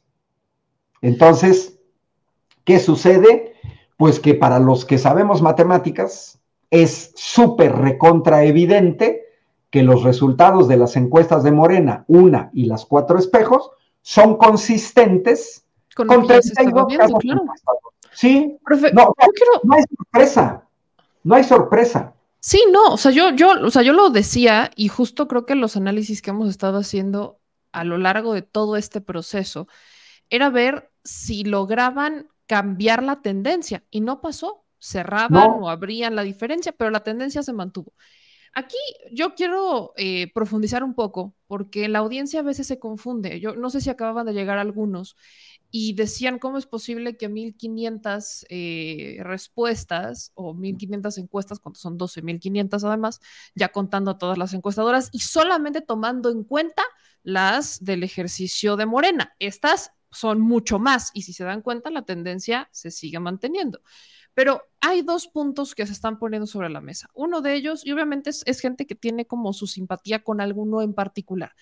Hay unos que dicen, es que cómo es posible que estén estos resultados de estas casas encuestadoras, pero si en redes sociales alguien, nosotros hicimos el ejercicio y por mucho que lo explicaba, yo les decía, nosotros ya estamos segmentados, o sea, nosotros ya estamos segmentados en particular.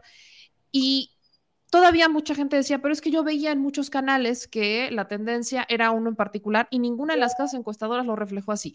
Y luego hay otro grupo de personas que dicen, ¿cómo es posible que 12.500 encuestas representen el sentir de todo México? Creo que todavía, si nos vamos a, o sea, yo, yo sé que ahorita lo va a explicar, pero desde mi perspectiva todavía tendemos un poco a pensar que la manera en la que yo pienso y en la que quizás la sociedad con la que vivo piensa es la manera en la que piensa la mayoría. ¿Cómo podemos explicar esta situación para que la audiencia lo pueda entender de mejor manera? Es una encuesta, es una muestra. Eh, no vamos a ir encuestando a 95, 96 millones de mexicanos para ver qué quieren. Para eso está el proceso electoral. Pero eh, ¿cómo podemos hacerle entender que una cosa son las redes sociales que están segmentadas y que es una población, eh, ya, de, ya de hecho es para mí, corríjame si me equivoco, es una muestra, ya de una muestra, pero en general, ¿por qué la gente que todavía le tiene dudas a que 1.500 o 12.500 encuestas, en el caso exclusivo de Morena, representan el sentir de la mayoría? ¿Cómo podríamos abordar eso? Facilísimo, meme. Mira, eh, aquí hubo quien preguntó si la muestra era representativa. Ahí está la clave. ¿Por qué los sondeos que hicieron distintos canales de YouTube o medios o los eh, chats, por ejemplo? Acabo de ver uno que está en este, que acaba de abrir a las 7:45 de la noche, Alejandro Páez Varela, de los periodistas, en su canal de Telegram.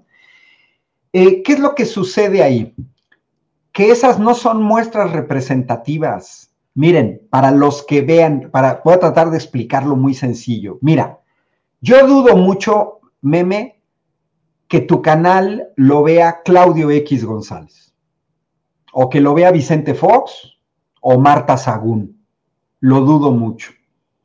Entonces, ¿qué sucede? Si tú con, con, tu cantidad de seguidores que tengas, no sé cuántos tienes porque aquí en StreamYard no, no veo lo que está pasando allá en, en la transmisión, pero dime, ¿cuántos seguidores tienes? 500 mil, medio millón, no sé. Casi medio millón en Ah. YouTube, en Ah. Facebook 415 mil y en el otro canal cuarenta y tantos mil. Vamos a suponer que tienes en global, porque algunos van a coincidir, Sí. pero vamos a suponer que tienes un millón de seguidores y tú haces un sondeo. Bueno, hay 95 millones de mexicanos que no están viendo tu canal. Claro. Entonces, es, te lo voy a poner todavía más, más concreto. Si yo aquí en mi casa hago, hago una muestra, eh, acá a un lado está mi mamá, arriba está ahorita mi pareja, aquí está mi gato y yo. Ah, bueno, los cuatro coincidíamos en una corcholata. Entonces, hacemos un sondeo nosotros aquí íbamos a decir, no, es que esa corcholata va a ganar porque el 100% apoya la corcholata. Bueno. Pero no es representativo. Pero si yo abro a mi familia e incluyo a mi familia chilanga, ah, caray, ahí ya va a haber algunos que van a preferir otra corcholata. Y si me voy a la familia del Estado de México, otra corcholata. Eh, yo vivo en una colonia eh, predominantemente panista. ¿Y por qué lo sé? Porque aquí tenemos una sección electoral muy grande con 15 casillas, ¿no? Básica y contigua 1, contigua 2, contigua 3, contigua 15, para que te des una idea, y gana el PAN. Siempre gana el PAN. Entonces, si yo vengo aquí y hago una muestra de la colonia Colinas del Cimatario de Querétaro, esa muestra no es representativa porque ya dejé fuera municipios donde hay preferencias por otra persona. Entonces, ahí está la clave. ¿Por qué uno no? Pues es que, a ver, si yo me meto a un chat donde hay más gente y veo 200 o 300, te aseguro que si yo hago los sondeos en chats distintos, por ejemplo, eh, mis compañeros del sindicato de la Universidad Autónoma de Querétaro, ah, bueno, eso es una cosa. No, el grupo de Morena de tal, eso van a decir otra cosa. No, la gente que vive en tal colonia, no, esos dicen otra cosa. Ahí está la clave. Entonces, no, no debe de haber sorpresas porque las casas encuestadoras profesionales tienen que hacer un análisis matemático para tener una muestra representativa. Mira, ahí va un ejemplo. Hay 300 distritos electorales en el país que tienen una ventaja. Más o menos, mira, más o menos, todos tienen la misma cantidad de, habitantes en los distritos electorales. Ah, bueno, pues entonces si tú tomas una persona de cada distrito, dices, bueno, me está representando a un determinado número de personas, o puedo tomar 10. Pero una muestra totalmente distorsionada es, por ejemplo, aquí en Querétaro, donde tenemos en la zona metropolitana un millón de habitantes, con un municipio de la capital y dos conurbados, o, podemos decir Puebla o Ciudad de México, y luego tenemos los municipios de la sierra con muy pocos habitantes. Entonces, si tú dices, tomo 10 personas de cada municipio, no, pues ya valió porque la mitad del padrón electoral en Querétaro están en la capital, en el municipio de la capital, la mitad. Y entonces tú dices, no, es que va a ganar fulanito de tal porque la mayoría dice que va a votar por él. Sí, pero tomaste nada más 10 del municipio más grande y tomaste 10 del municipio más pequeño. Creo que queda más claro este otro ejemplo. Mira, más o menos, más o menos a nivel mundial, somos el mismo número de hombres que de mujeres. Más o menos un 52% de mujeres y un 48% de, de hombres. Bueno, una muestra pésima, pésima, es que metas a 70% de hombres y a 30% de mujeres. Porque en el momento en que salgamos a votar en 2024, va a salir a votar el 52% de mujeres y el 48%. Y entonces tu pronóstico, chafa, porque tu muestra fue chafa. Entonces, las muestras en Morena fueron estratificadas tomando en cuenta, por ejemplo, la pirámide de edad. Mira, todos sabemos que el electorado es joven, Ah, bueno, pues entonces tienes que incluir en tu muestra más jóvenes.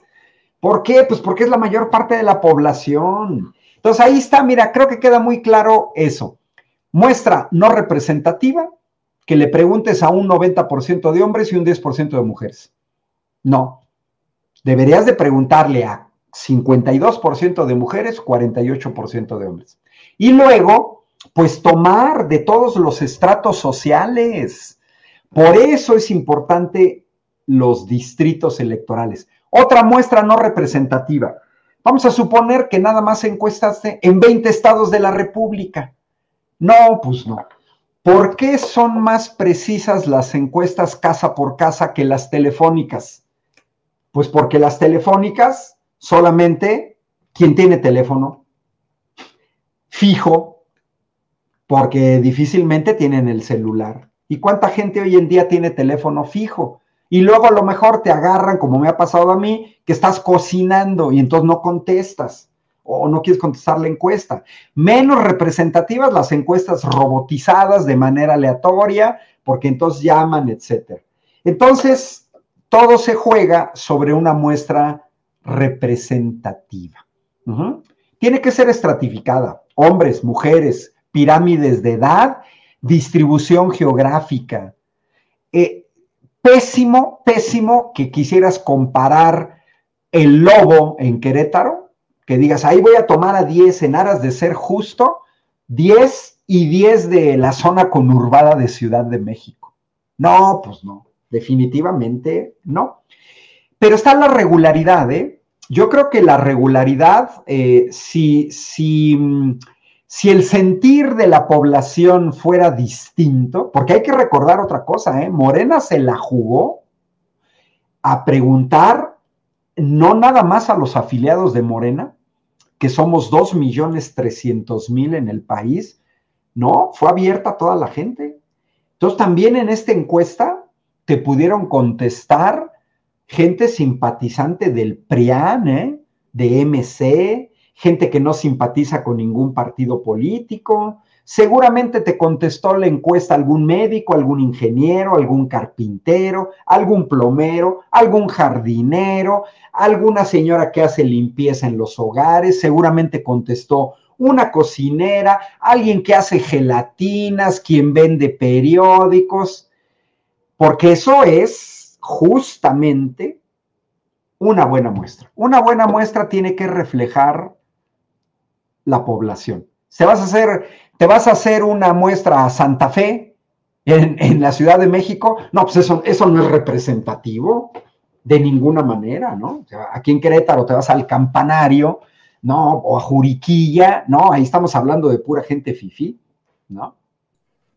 Profe, para concluir con todo esto, porque la gente ya le empezó a quedar como más claro que son temas en los que, pues ya, qué bonita la política en estos tiempos donde cada vez estamos participando más, donde cada vez las cosas están saliendo, son más transparentes. Para hacer una comparativa, porque aquí luego vienen, si bien no, no me ve Claudio X González, luego mandan a, uno que otro por ahí despistado que viene por una dosis, pienso yo, subconsciente de despertar intelectual o de abrir los ojos. Entonces, ¿cómo pudiéramos hacer una comparativa? Sencilla modo de reflexión. Porque hay quienes dicen, es que dedazo lo de Claudia y es que dedazo no lo de Xochitl para mí yo tengo claro el fraude del Frente Amplio, me queda claro, es un proceso que imitaron, que no cumplieron y que al final salieron con que eh, Xochitl ganó por aclamación popular eh, y, aparte el mismo día hicieron la encuesta cuando la iban a hacer hasta el domingo, fue toda una cosa espectacular. Pero a modo de reflexión para la audiencia, para la gente, ¿cómo podríamos entender la diferencia de tener a una Claudia Sheinbaum y el proceso interno de Morena y tener a una Xochitl Galvez y el proceso del Frente? Mira, la diferencia es clara. Eh, lo decía Julieta Ramírez y lo dijo muy bien.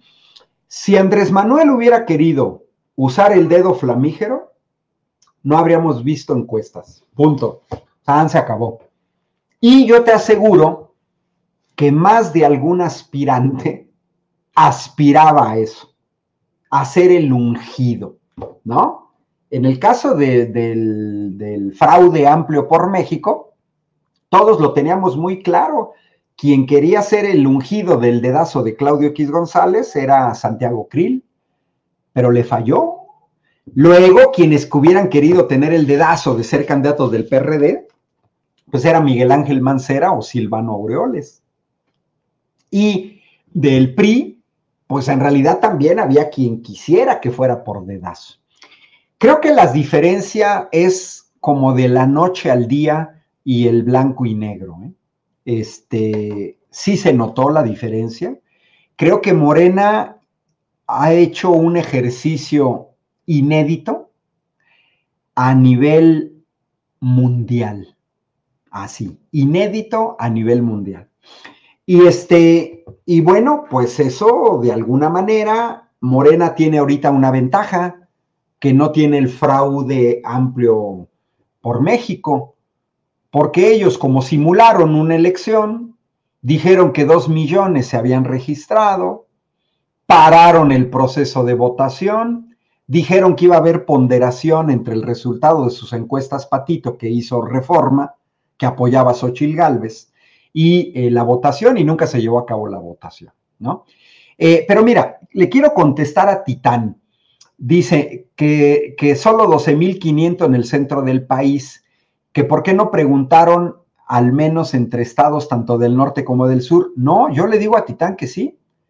Se entrevistó gente de todo el país, se entrevistó gente aquí de Querétaro y de los municipios principales de Querétaro, se entrevistó gente de Chiapas, de Quintana, de los 32 estados de la República. O sea, si alguien se quedó con esa idea de que solamente se preguntó en el centro del país, no, eso es una idea errónea. Sí se preguntó en, en todos lados. Pero, meme, hay una cosa que yo sí quiero señalar porque también yo lo observo en los comentarios, en redes sociales, en programas como este. Mira, el proceso no fue, no fue discrecional. Ya señalé que el proceso de encuestas es un proceso estatutario de Morena obligatorio, obligatorio, nos guste o no nos guste. Bueno, quien se quejó de las reglas, que no le gustaron las reglas, ¿Quién puso las reglas? Pues lo que marca el estatuto de Morena. Así como el artículo 44 habla de encuestas, fíjate, dice ese artículo 44, con la participación del Consejo Nacional. El 11 de junio nos reunimos los consejeros nacionales en Ciudad de México y de manera unánime, de manera unánime, decidimos las reglas del juego. Y los seis aspirantes las firmaron. ¿Por qué te señalo esto? Porque pareciera ser que hay gente, por ejemplo, Marcelo Ebrard se le fueron las cabras, sinceramente, y acusó de cobarde a Alfonso Durazo, gobernador de Sonora y presidente del Consejo Nacional, y a Mario Delgado, presidente del Comité Ejecutivo Nacional, como si ellos hubieran puesto las reglas. No, las reglas se pusieron el 11 de junio y las puso la máxima autoridad de Morena entre Congreso y Congreso, el Consejo Nacional. Entonces, hay gente que ni siquiera entiende que las reglas las puso el Consejo Nacional. Ahora, el Consejo Nacional, meme, es el órgano colegiado a nivel nacional más representativo de Morena, porque, ojo, ¿eh? son 200 delegados de todo el país que fueron elegidos primero en su distrito electoral federal y segundo, fueron elegidos en el Congreso el año pasado, donde votamos 3.200 delegados de los 32 estados de la República. Es decir, cada consejero nacional trae una, trae una, una doble representatividad. Representas a tu distrito electoral federal y luego ganaste una elección en el Congreso. Bueno, esos son 200. A eso súmale 100, 96, que son presidente, secretario de organización y secretario general de los comités ejecutivos. También venimos de un doble proceso de elección. Yo soy el secretario de organización del Comité Ejecutivo de Querétaro. Para poder aspirar a eso, primero tuve que ganar en mi asamblea distrital y luego tuve que competir dentro del Consejo Estatal para llegar a ese cargo. Es decir, los 300 consejeros nacionales de Morena, todos traemos una doble representatividad. No, no somos un club de Toby, no somos los amigos que dijimos vamos a imponernos. A eso súmale, a eso súmale los 22 gobernadores de Morena, que yo quisiera que alguien me dijera si los gobernadores de Morena no tienen representatividad. A eso súmale 10 mexicanos que representan a los mexicanos en el exterior. A eso súmale el director del periódico Regeneración y Rafael Barajas como presidente del Instituto Nacional de Formación Política de Morena. Es decir, quien fijó las reglas no fue Mario Delgado ni Alfonso Durazo, por lo tanto, ellos no podían cambiar las reglas, meme. No, no podían cambiar las reglas. Y muchos observamos que había un aspirante que permanentemente quiso cambiar las reglas entre los aspirantes. Pero eso no marca el estatuto de Morena. Y aún así se las concedieron, ¿eh? o sea, aún así le concedieron muchas cosas a Marcelo. Se le concedieron el, o sea, y quiero que la gente entienda, a Marcelo se le concedió el formato de la encuesta, que fuera redonda, porque fue idea de Marcelo. A Marcelo se le concedió que las encuestas estuvieran supervisados por un representante de cada una de las corcholatas, porque eso es algo que las propias encuestadoras se pudió, la pudieron armar de todos, porque no es un mecanismo tradicional tener a alguien atrás de ti que te esté supervisando a ver qué estás haciendo. A Marcelo se le concedió que, este, que, los que estaban en la encuesta, o sea, los representantes de cada uno, los acompañaran y que además ellos custodiaran, o sea, que hubo un custodio de las encuestas que no fuera el encuestador. O sea, todo eso fueron cosas que se le concedieron a Marcelo. Eso lo ha dicho el propio presidente. O sea, el propio presidente se sentó y también tuvo que conciliar un poco con Marcelo para que, digamos que entre el diseño y las reglas de la encuesta, fueron prácticamente porque Marcelo las pidió y aún así se está quejando. Ahora, yo quiero cerrar con esta pregunta porque también tiene mucho que ver. Hay quienes dicen que en realidad ellos no se quejan de la encuesta, sino que se quejan de la cargada, que Claudia tenía un apoyo que se veía desde hace tres años. Como alguien que está dentro del movimiento, como alguien que está dentro del partido, ¿usted vio eso, profe? No, mira, a ver, meme. Te voy a poner el caso de los Estados Unidos, el caso de España, el caso de Argentina. Mira, el caso que quieras, ¿eh? Las exigencias de Marcelo Ebrard, porque fue él, lo puedo, lo puedo decir ya ahorita, llegaron a tal absurdo que el mismo Consejo Nacional nos pidió, ojo, a los dirigentes no manifestar públicamente nuestra preferencia por una corcholata. Ve nada más que absurdo. Nosotros que representamos a la militancia en nuestros estados, no pudimos decir públicamente a favor de quién estábamos, porque si no nos iban a acusar de cargada. Los gobernadores no podían manifestar su preferencia. Eso es kafkiano y es inédito.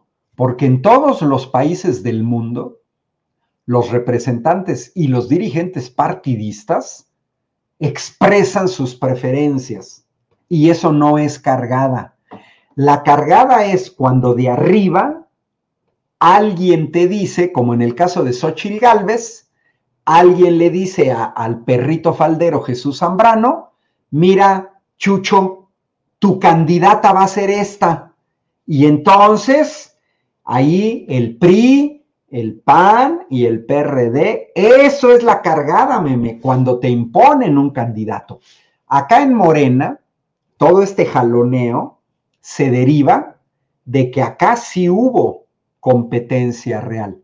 Pero yo me sentí mal y muchos nos sentimos mal de que nos pusieran bozal. Oye, y dices tú, fíjate, y ahí te va otra cosa que es muy relevante. Por ejemplo, muchos somos fundadores de Morena y todo el mundo lo puede checar en el portal del INE, porque el portal del INE ya tiene el padrón de Morena actualizado, más de 2 millones 300 mil. Ahorita en el portal del INE uno busca padrón de afiliados a partidos políticos y ahí viene el padrón de Morena, cualquiera lo puede consultar. Bueno, entonces cualquiera puede consultar que Marcelo Ebrard se afilió a Morena oficialmente en marzo de 2023. Marzo de 2023. Es decir, como la caricatura que sacó hoy Hernández en la jornada, en la vida del partido, hace un minuto que se acaba de afiliar. Y los que nos afiliamos desde 2013, desde hace 10 años, se nos impidió manifestar nuestra preferencia porque alguien que acaba de llegar que acaba de llegar dice que sería cargada si los que fundamos el partido manifestábamos una preferencia. Válgame el favor. O sea, ¿eso qué, qué es eso? Yo no noté ninguna cargada precisamente por eso, porque las dirigencias de los partidos, comité ejecutivo, presidencias de consejos estatales, se nos impidió. Se impidió a los gobernadores, se impidió a los presidentes municipales. O sea, todo aquel que tenía un cargo de ese tipo no podía expresar públicamente el apoyo a una corcholata. Sin embargo, de manera extraña, a diputados y senadores ellos sí. Y, con otra cosa curiosa, muchos diputados que llegaron a, por Morena, locales y federales, ni siquiera están afiliados a Morena. Y entonces resulta ser que, que diputados que no están en Morena podían andar por aquí, por allá en los equipos y echándole porras a su corcholata preferida, y los otros no. Pues uno dice, pues es que no. Y mira, por ejemplo, dice, a ver, Super Macho Mex. Claudia tenía tres años de campaña. Yo le preguntaría a Super Macho Mex, ¿cuántos años de campaña cree que tenía Marcelo Ebrard para la presidencia de la República? Él quiso ser candidato desde 2012. Es decir, Marcelo Ebrard tenía 11 años haciendo campaña. O que no me diga Super Macho Mex que Marcelo Ebrard no hacía campaña desde la Secretaría de Relaciones Exteriores. Ahora, yo también le diría a Supermacho Mex y cuánto tiempo anduvo en campaña Adán Augusto, Ricardo Monreal, Manuel Velasco, un político, fíjate, ya casi, ya termino un poco de lo que decía Julieta y lo que tú señalabas sobre eh, los costos de los espectaculares, etcétera. Mira, no podemos comparar con Andrés Manuel por una sencilla razón. Andrés Manuel, para, para ser candidato a la presidencia de la República en 2006, ya traía un perfil súper conocido porque había gobernado la Ciudad de México durante seis años y había instituido las mañaneras. Y Andrés Manuel, para llegar a la jefatura de gobierno, ya había sido presidente del PRD, del Comité Ejecutivo Nacional del PRD. Y para llegar a ser presidente del Comité Ejecutivo del PRD, él ya había sido fundador del PRD, él, él viene del PRI, pero no todos los que estamos en Morena venimos del PRI. Yo, por ejemplo, no vengo del PRI, yo vengo del Partido Mexicano de los Trabajadores. Entonces, es también natural, meme, que otros personajes que no han estado en la palestra como Andrés Manuel tuvieran que recorrer el país. ¿Por qué? Pues porque, porque a lo mejor los conocen en su ámbito. Mira, Adán Augusto, ¿dónde era más conocido? Pues en Tabasco. Pues sí, porque allá eh, fue gobernador, bueno, se entiende. Gerardo Fernández Noroña, ¿dónde es más conocido? Pues en Ciudad de México. Ricardo Monreal, fue gobernador de Zacatecas. Bueno, lo conocen en Zacatecas y lo conocen en la delegación Cuauhtémoc.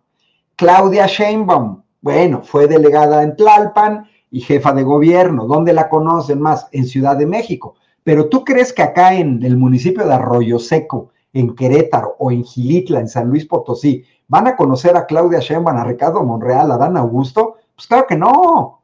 Claro que no. Entonces, ellos tuvieron que recorrer el país, pues para que la gente los conozca. De otra manera no se entiende. No todos son Andrés Manuel, es una mala comparación. Andrés Manuel no necesitaba de, de, publicidad o de propaganda, pues porque tiene muchísimos más años en cargos de alta relevancia. Andrés Manuel subió a la palestra nacional con el desafuero de Vicente Fox.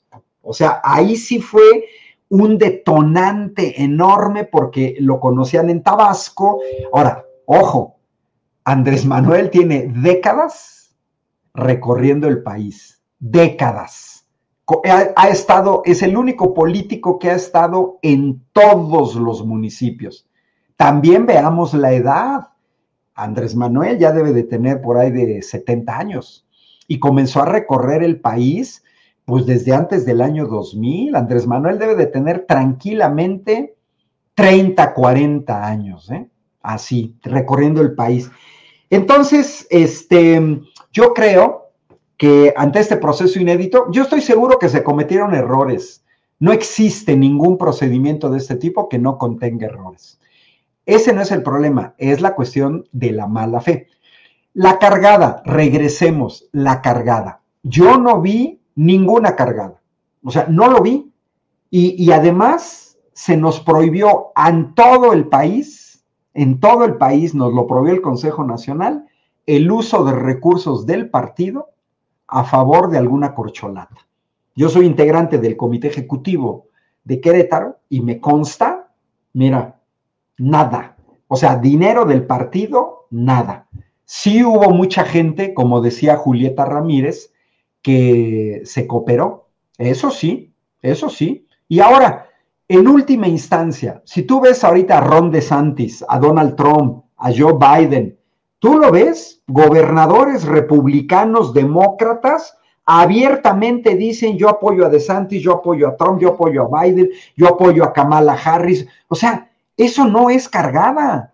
Eso es simplemente que, a lo mejor un candidato, lo acabamos de ver en España, en España eh, presidentes de comunidades autónomas, presidentes municipales, diputados, senadores, yo estoy con Yolanda Díaz, yo estoy con Pedro Sánchez, yo estoy con Manuel Feijó, o sea, eso es una cosa natural. La cargada es otra cosa, es lo que hacía el PRI, donde les, donde les dijeron, es Cedillo y todo mundo con Cedillo. Es Salinas, todo mundo con Salinas. Tú estás joven, meme, pero los que tenemos más años de edad, recordemos al famosísimo Fidel Velázquez, que uh. era el encargado de salir a decir públicamente, a ver, aquí el candidato es Luis Echeverría, y ¡pum! como estampida de búfalos, Nadie objetaba a Echeverría, nadie, pácalo. Ahora va a ser López Portillo, ¡pum! López Portillo. Ahora va a ser Salinas, ahora va a ser Cedillo. Esa es la cargada. Aquí creo que hubo una competencia real, donde aquí sí que estoy seguro de una cosa, mira, no hubo cargada, pero sí te puedo garantizar que en las estructuras directivas de Morena, Claudia llevaba mucha ventaja. Ah, sí. sí ¿sabes pero, pero ¿sabes por qué? Porque ella es fundadora de Morena, porque la gente de, la tiene bien ubicada acompañando al presidente. Eh, si uno checa el padrón, Claudia está afiliada igual que muchos de nosotros en 2013, diciembre de 2013, que es el enorme esfuerzo organizativo para obtener el registro. Marcelo se inscribe en marzo de este año, pues, ¿cómo pretendes que si tienes a una del año pasado, ¿no? ¿Eh? Se registró el año pasado. Sí, pero ¿sabes qué? Si tú revisas el padrón oficial del INE, la fecha oficial de registro es el 20 de marzo de 2013. Porque, de 2023. 2023. ¿Por qué? ¿Por qué? Porque en las asambleas del año pasado hubo gente que se afilió, pero tu afiliación cuenta cuando tienes la, la afiliación oficial ante el INE. Eso es lo que cuenta y eso es lo que queda en el registro. Por eso es que en, el portal del INE dice Marcelo Ebrard se afilió en marzo de 2023. Oye, no, pero que estuvo en las asambleas. Sí, pero esa no es tu afiliación, porque la afiliación es hasta que está regularizada y registrada ante un órgano oficial. Por eso, toda la gente que se afilió en las asambleas del año pasado, su registro aparece marzo de 2020. Y bueno, pues si Claudia avanzó con gobernadoras, hoy escuchaba en el martes del Jaguar a Laida Sansores hablando que el grupo de gobernadoras, tú escuchaste lo que dijo Julieta Ramírez, y, se entiende, se entiende que Laida Sansores hizo equipo con Lorena Cuellar, con Indira Vizcaíno, con Mara Lezama, o sea, sí se entiende que la mayoría de las mujeres gobernadoras de Morena simpatizaran con una mujer.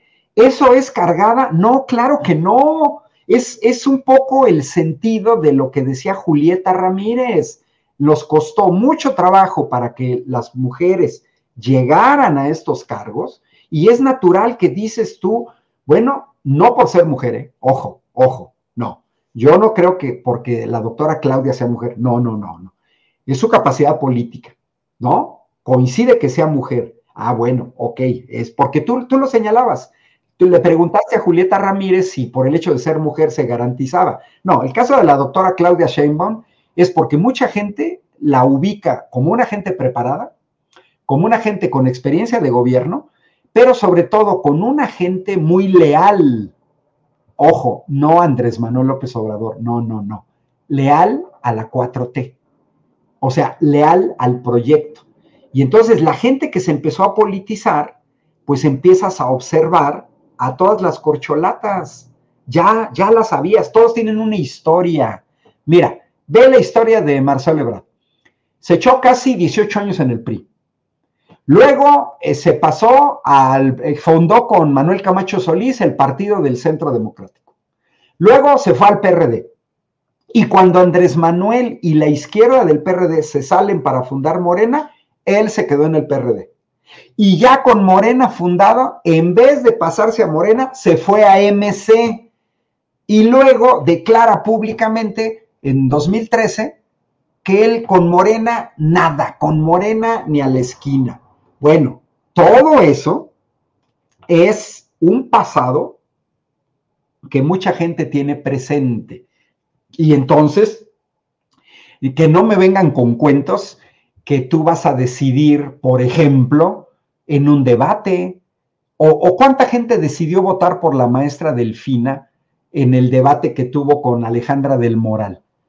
Es hasta risa que digan que alguien decide a partir de un debate. Es un porcentaje muy pequeño de la población, pues porque sabes que Alejandra del Moral representaba al PRI y sabes que Delfina Gómez había ganado las elecciones en 2017, pero que le hicieron fraude, es como ahorita, lo dijo claramente Julieta Ramírez antes de irse, un minuto antes de irse. Ella dijo claramente, aquí hay dos proyectos. Por un lado tenemos a la panista Xochil Gálvez, disfrazada de ciudadana, con 20 años de colaboración con dos narcogobiernos, ¿eh? el de Vicente Fox y el de Felipe Calderón, que ya dijo que quiere privatizar Pemex, que ya dijo que permitiría el ingreso de policías y militares norteamericanos en territorio nacional, bueno, pues ese es el proyecto de la derecha. Sí, ahí está claro. Yo no creo que alguien se esté esperando para ver un debate entre Xochitl Gálvez y Claudia Sheinbaum para decidir su voto. A lo mejor, pero es un porcentaje pequeño. Lo mismo pasó con las corcholatas. La gente ya más politizada conocemos perfectamente la carrera de, de Monreal. Y la de Manuel Velasco, pues fue gobernador de Chiapas, dirigente del Partido Verde. Hemos seguido al Partido Verde, ahorita está aliado de Morena, pero antes estuvo aliado del PRI, el mismo PT fue aliado del PRI, aquí por ejemplo en mi estado, había perdido el registro. Es decir, todos tenemos una historia y, la gente, estando cada vez más politizada, pues lógicamente tendría que, que ver ahí, ¿no? Y mira, ya para terminar, dice el llanero solitario. ¿Ustedes creen que Claudia esté calificada para conducir las riendas de México? Mira, yo diría, ¿quién nace aprendiendo? O sea, que alguien me diga dónde está el medidor objetivo para ver si alguien puede conducir las riendas de México. Cada quien tiene un pasado. De Andrés Manuel decían que iba a llevar al país a un desastre. Lo decían los medios, lo decían la derecha. Y nos ha demostrado que, es lo contrario. Ahora, gobernar la Ciudad de México, que me disculpen, pero ni siquiera en Europa hay presidentes municipales, el presidente municipal de París o el de Londres, no gobiernan sobre 8 millones de personas y si agregas la zona conurbada, aunque no gobiernas ahí, pero tienes que ver con esos problemas, estamos hablando de 25 millones de personas, o sea, eso no, no, no, no es fácil, ¿no? Este, y a mí se me, se me bien personal. Si está este, calificada, claro que sí. Claro que sí, pues sí, o sea, ni modo que no, ni modo que Hillary Clinton, o díganme, a ver, Joe Biden, o Donald Trump está calificado para gobernar Estados Unidos. O sea, si nos ponemos así, te voy a decir que nadie, ni tú, Meme, ni yo estamos, este, No, nadie. Pues nadie. O, o, que antes has tenido experiencia para ser, o sea, tendrías que haber sido presidente antes para entonces tener experiencia para ser presidente. O es como cuando le decimos a los jóvenes que queremos que, que, los contraten en algún trabajo o algo así, que no los pueden contratar sin experiencia en el, en el ramo, pero quieren que tengan 25 años y sean recién egresados. ¿Cómo le vas a hacer? Exacto. O, o si no, terminaríamos con la gerontocracia norteamericana, donde vemos a senadores eh, que tienen más de 80 años y que se quieren reelegir porque te venden la idea que tienen experiencia. Pero entonces yo me pregunto, ¿y dónde están las nuevas generaciones? ¿Cuándo se va a dar chance a las nuevas generaciones? ¿Quién gobierna ahorita en Chile? Gabriel Boric. Es uno de los presidentes más jóvenes del mundo.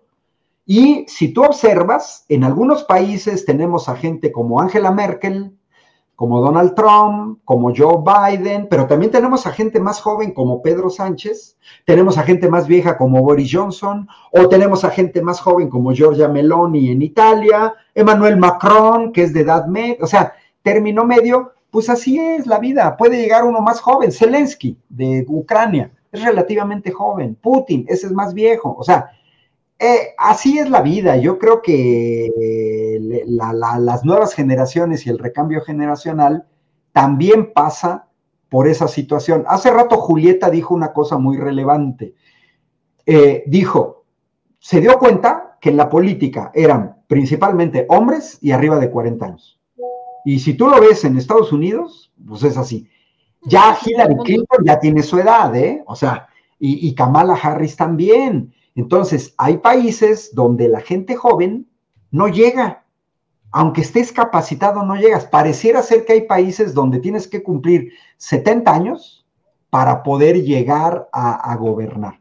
Y hay otros países donde ha llegado gente más joven y pueden dar el ancho como no. Recordarás la primera ministra de Australia que renunció y la otra de Finlandia.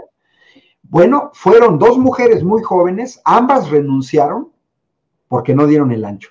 Bueno, eso puede pasar, pues sí, sí, claro que puede pasar, pero, pero ¿a poco la gente de mucha edad sí da el ancho?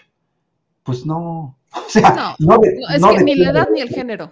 Ni la edad ni el género son un determinante, la neta. Ni la edad ni el género, exacto. Porque puede ser ratero y tener 25 años, o puede ser muy honrado y tener 18. O sea, eso no es un tema, el género no define si eres buena o no buena persona, si tienes o no valores, si te interesan o no los demás, ¿no? No está definido si eres mujer o hombre, eso es completamente diferente y tampoco la edad. Eso y ni siquiera el grado de estudios. Fíjate que yo tengo, yo tengo conocidos que tienen doctorado y le creen a las fake news. No, yo también mucho. Tengo familiares y conocidos que por acá les mandan fake news o fotos que claramente tú estás viendo que es un montaje y que las creen así. O sea, les mandan, ya saben, de estos hilos de WhatsApp que dices, hasta yo me lo pude sacar de la, o sea, en una mañana debrayando y les creen, pero porque como si fuera ley. Sí, es el chat de la tía panista, ¿no? Mira, aquí Isidro Arroyo nos da el dato de que Hillary Clinton efectivamente tiene ya 75 años. Pues sí, sí pasa eso. Este, yo sí creo, estoy convencido que a mayor edad, mayor experiencia, pero ¿qué tipo de experiencia? Porque si vemos a los gobernadores priistas, la experiencia era en robar. O sea, dices tú, no, mira, de esa experiencia yo no la quiero, ¿no? Sí, ¿para qué? Pues ¿Para qué? Totalmente de acuerdo. Pues, profe, le agradezco mucho esta plática que, que ya, nos, este, este, ya, nos, desvelamos, meme, como siempre, contigo. Como siempre, por eso, siempre desvele. Por eso fue hecha de mi cafecito, porque dije la noche va a ser larga, ¿no?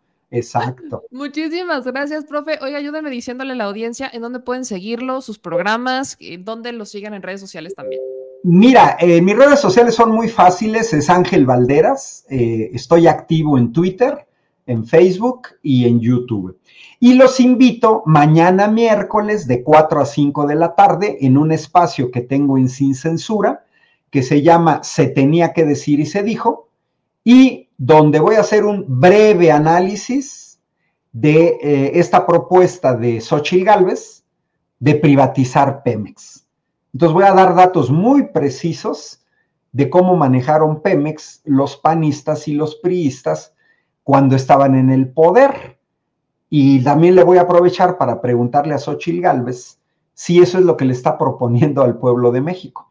Este, y bueno, luego me invitas tú, me invita Manuel Pedrero, a veces me invitan de Canal 14, de TV Capital 21, este, ahí ando colaborando, escribo para el Universal, este, la versión de Querétaro y para otros medios, pero fundamentalmente en mis redes sociales.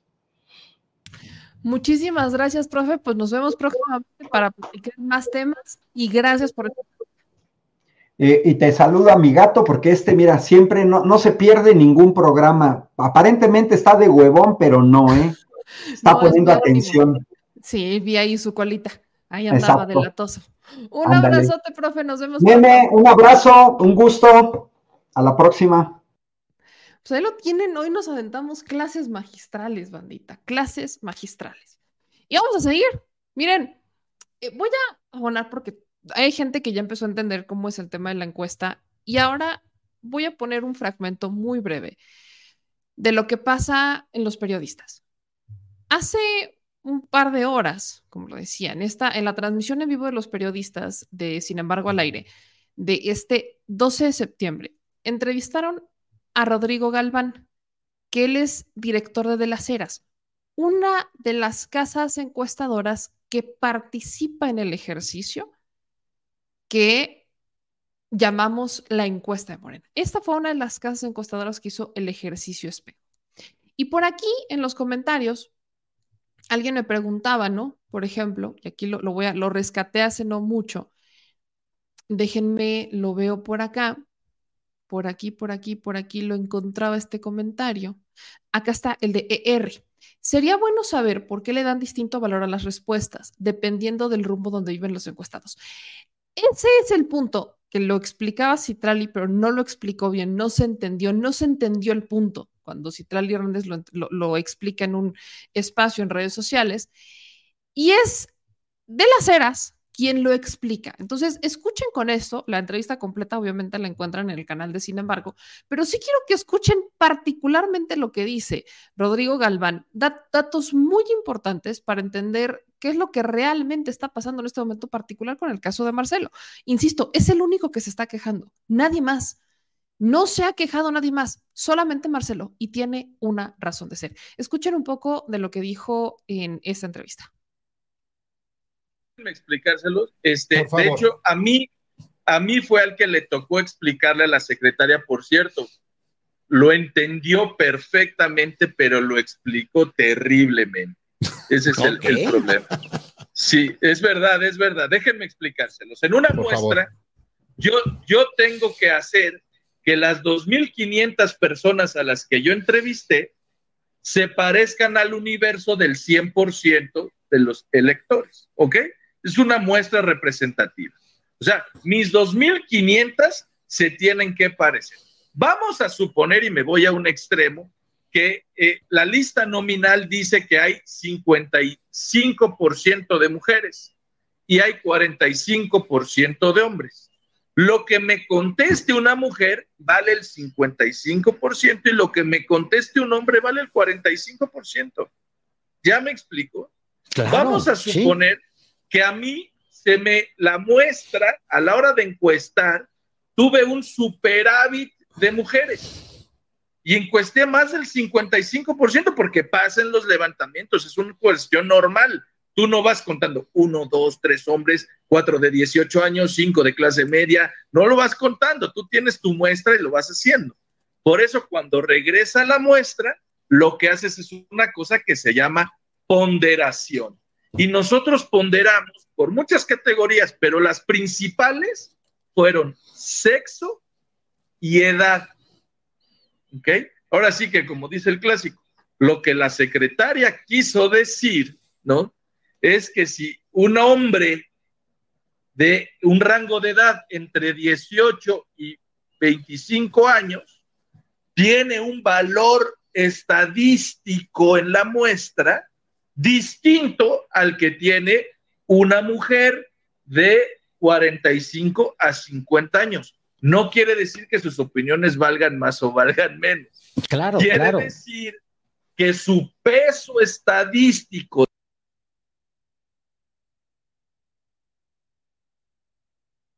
del total son distintos, no valen más o valen menos, su peso son distintos. Y en una muestra se pondera para que todo valga lo mismo en relación al 100%. No sé si fui muy No, está clarísimo. A, eh, a ver, lo que queremos medir en realidad no es esta muestra, sino el universo. El Claro. universo se compone de 10 galaxias. Aunque Es vamos correcto. a levantar aquí estrellas, en realidad estas estrellas deben representar las galaxias porque lo que queremos leer es el universo. Tan sencillo Claro. como eso. No puedes medir el Claro. universo porque no te da la vida. Punto. Es una encuesta. Claro. No es Bueno, una la lista votación. nominal, la, la lista nominal es de 90 millones, imagínate. Exacto. Si levantar dos mil cuestionarios, me salieron canas en todos lados, imagínate si levanto 90 millones. Claro. No, no, esa, es- esa. No, no. Me regreso un poco, Rodrigo. Perdón. Sí, señor. Venga. Quiero que Sí, me, sí, sí, eh, quisiera que me enfatizaras en, en un tema que creo que tiene que quedar muy claro con respecto a la salida del equipo de Marcelo Ebrard de ese- en ese día, porque me suena perverso que si había un acuerdo que no sé quién impulsó, pues, eh, pero es un acuerdo en que no abandonaban el lugar Así para es. que cuando regresaras, pues no te dijeran, espérame, este, Sí. no puedes entrar aquí, pues este es un lugar sanitizado. Lo pongo de esta, de esta manera para el auditorio. Cuando te metes a una operación, a una sala de operaciones, se meten cuatro médicos y cuatro enfermeras. Y este, y el acuerdo implícito es que la enfermera no se sale allá porque va a regresar con virus, con bichos. No, es un ambiente sanitizado completamente hermético. Es un acuerdo implícito de una sala de operaciones. Ese era el acuerdo que había ahí, en ese, en ese espacio. Entonces, ¿qué hacían afuera? ¿Por qué se salieron? ¿Y por qué se quejan No. cuando alguien en la entrada les dijo, espérenme, van a meter aquí Claro. virus? Claro, claro, ese es el punto. Yo creo, por eso te digo que no se esperaban a que esa onda estuviera notariada. Yo le reconozco al Consejo Político que encabeza el gobernador Durazo y al presidente Mario Delgado que no han expuesto todo este tipo de circunstancias porque creo que el tema político siguen queriendo que Marcelo se quede. Bueno, pero de ahí a que yo permita que me digan que mi muestra fue pública y que cometí delitos y que le movía los números y que eh, el equipo de Claudia, que no conocí más que esos días, ya sabía mi muestra y pudo operar mi sección. Perdónenme, yo sí, pero yo no tengo ninguna cuestión política que perder porque yo me dedico a hacer encuestas, ¿no? Entonces, si ellos lo quieren guardar y quieren que el tema político se cuide y, y a ver si regresa, pues esa es su bronca. Pero ellos tienen en sus manos un papelito firmado por los cinco representantes de Marcelo desde adentro con notario público donde dicen que estaban ahí. Y les doy otro dato, les doy otro dato. Como íbamos capturando, nosotros poníamos las actas, hagan de cuenta, las de Manuel Velasco que íbamos capturando, las poníamos enfrente del representante Manuel Velasco. Las de Adán, las de Monreal, para que ellos fueran contando y vieran en mi computadora que tenía un contador que el número que ellos tenían es el que yo estaba capturando. ¿Ok? Bueno, desde ese momento en las boletas, que todavía estaba la gente de Marcelo adentro, ya se veían los dos montoncitos, se veía el montoncito de Claudia y el montoncito de Marcelo destacando sobre los demás, pero ya se alcanzaban a ver las diferencias, ya a los 20 minutos de que eso empezó, las cinco personas se hicieron señas, oye, ya, ya, tú, pa, va, vámonos, y se salieron del lugar. Eso es tremendo. Rodrigo, nomás pregunto esto inmediato así, este. eh, querían reventar el proceso. Por supuesto, hombre. Desde que, desde el día uno. A ver. No es noble. Si tú vas a reventar, el, tú vas a reventar al proceso. A ver, vamos a, hacer un poco, ¿no? Este, subjetivos, vamos a ponerlo así. Ok. Si tú quisieras reventar el proceso, ¿por qué casas encuestadoras empezarías para no querer en el proceso? Pues a las serias, a las que llevamos 30 años en esto y a las que seguramente va a ser más difícil tumbarle las patas, ¿no? Son las dos encuestas que son de las eras y buen día contra las que Malú y Marta Delgado desde el día de la insaculación no quisieron. O sea, básicamente dijeron, sí que se quede Géliga y que se quede en porque son más confiables que de las eras y buen día. No estoy diciendo que no sean confiables. Estoy diciendo que no tienen los 30 años que tienen las otras dos empresas, ni el prestigio que tienen las otras dos empresas. Ese, no es un asunto mío. Si ustedes me dicen que ya conocían Géliga, bueno, pues digo, yo, ¿qué voy a decir? O si me dicen que ya conocen a Lauro Mercado de Mercadei, bueno, yo no digo nada. Pero, pero me parece que de las Heras y Buen Día son empresas a prueba de todo, ¿no? Entonces, bueno, desde ahí querían reventar. No les quiero decir las reuniones diarias, diarias. O sea, era pa, pa, pa, pa, pa. Todo el tiempo queriendo meter el pie. No les digo que yo tuve el 95% de mis encuestadores traían un representante de Marcelo. Y cuando no estaba el de Marcelo, estaba el de Adán, ¿no? Que, son, digamos, los competidores eh, eh, más eh, duros que había en esta, en esta encuesta. O sea, no, iban a eso, iban a eso. Y a mí me quedó todavía más claro cuando se salen del proceso de captura. Y se salen porque sabían ya el desenlace, porque no pudieron frustrar, reventar la encuesta, Rodrigo. Sin duda, pero a ver, yo lo que estoy argumentando es que lo sabían desde antes de empezar el ejercicio. Yo por eso hice la encuesta entre nosotros tres. ¿Quién cree que Marcelo no sabe de esto?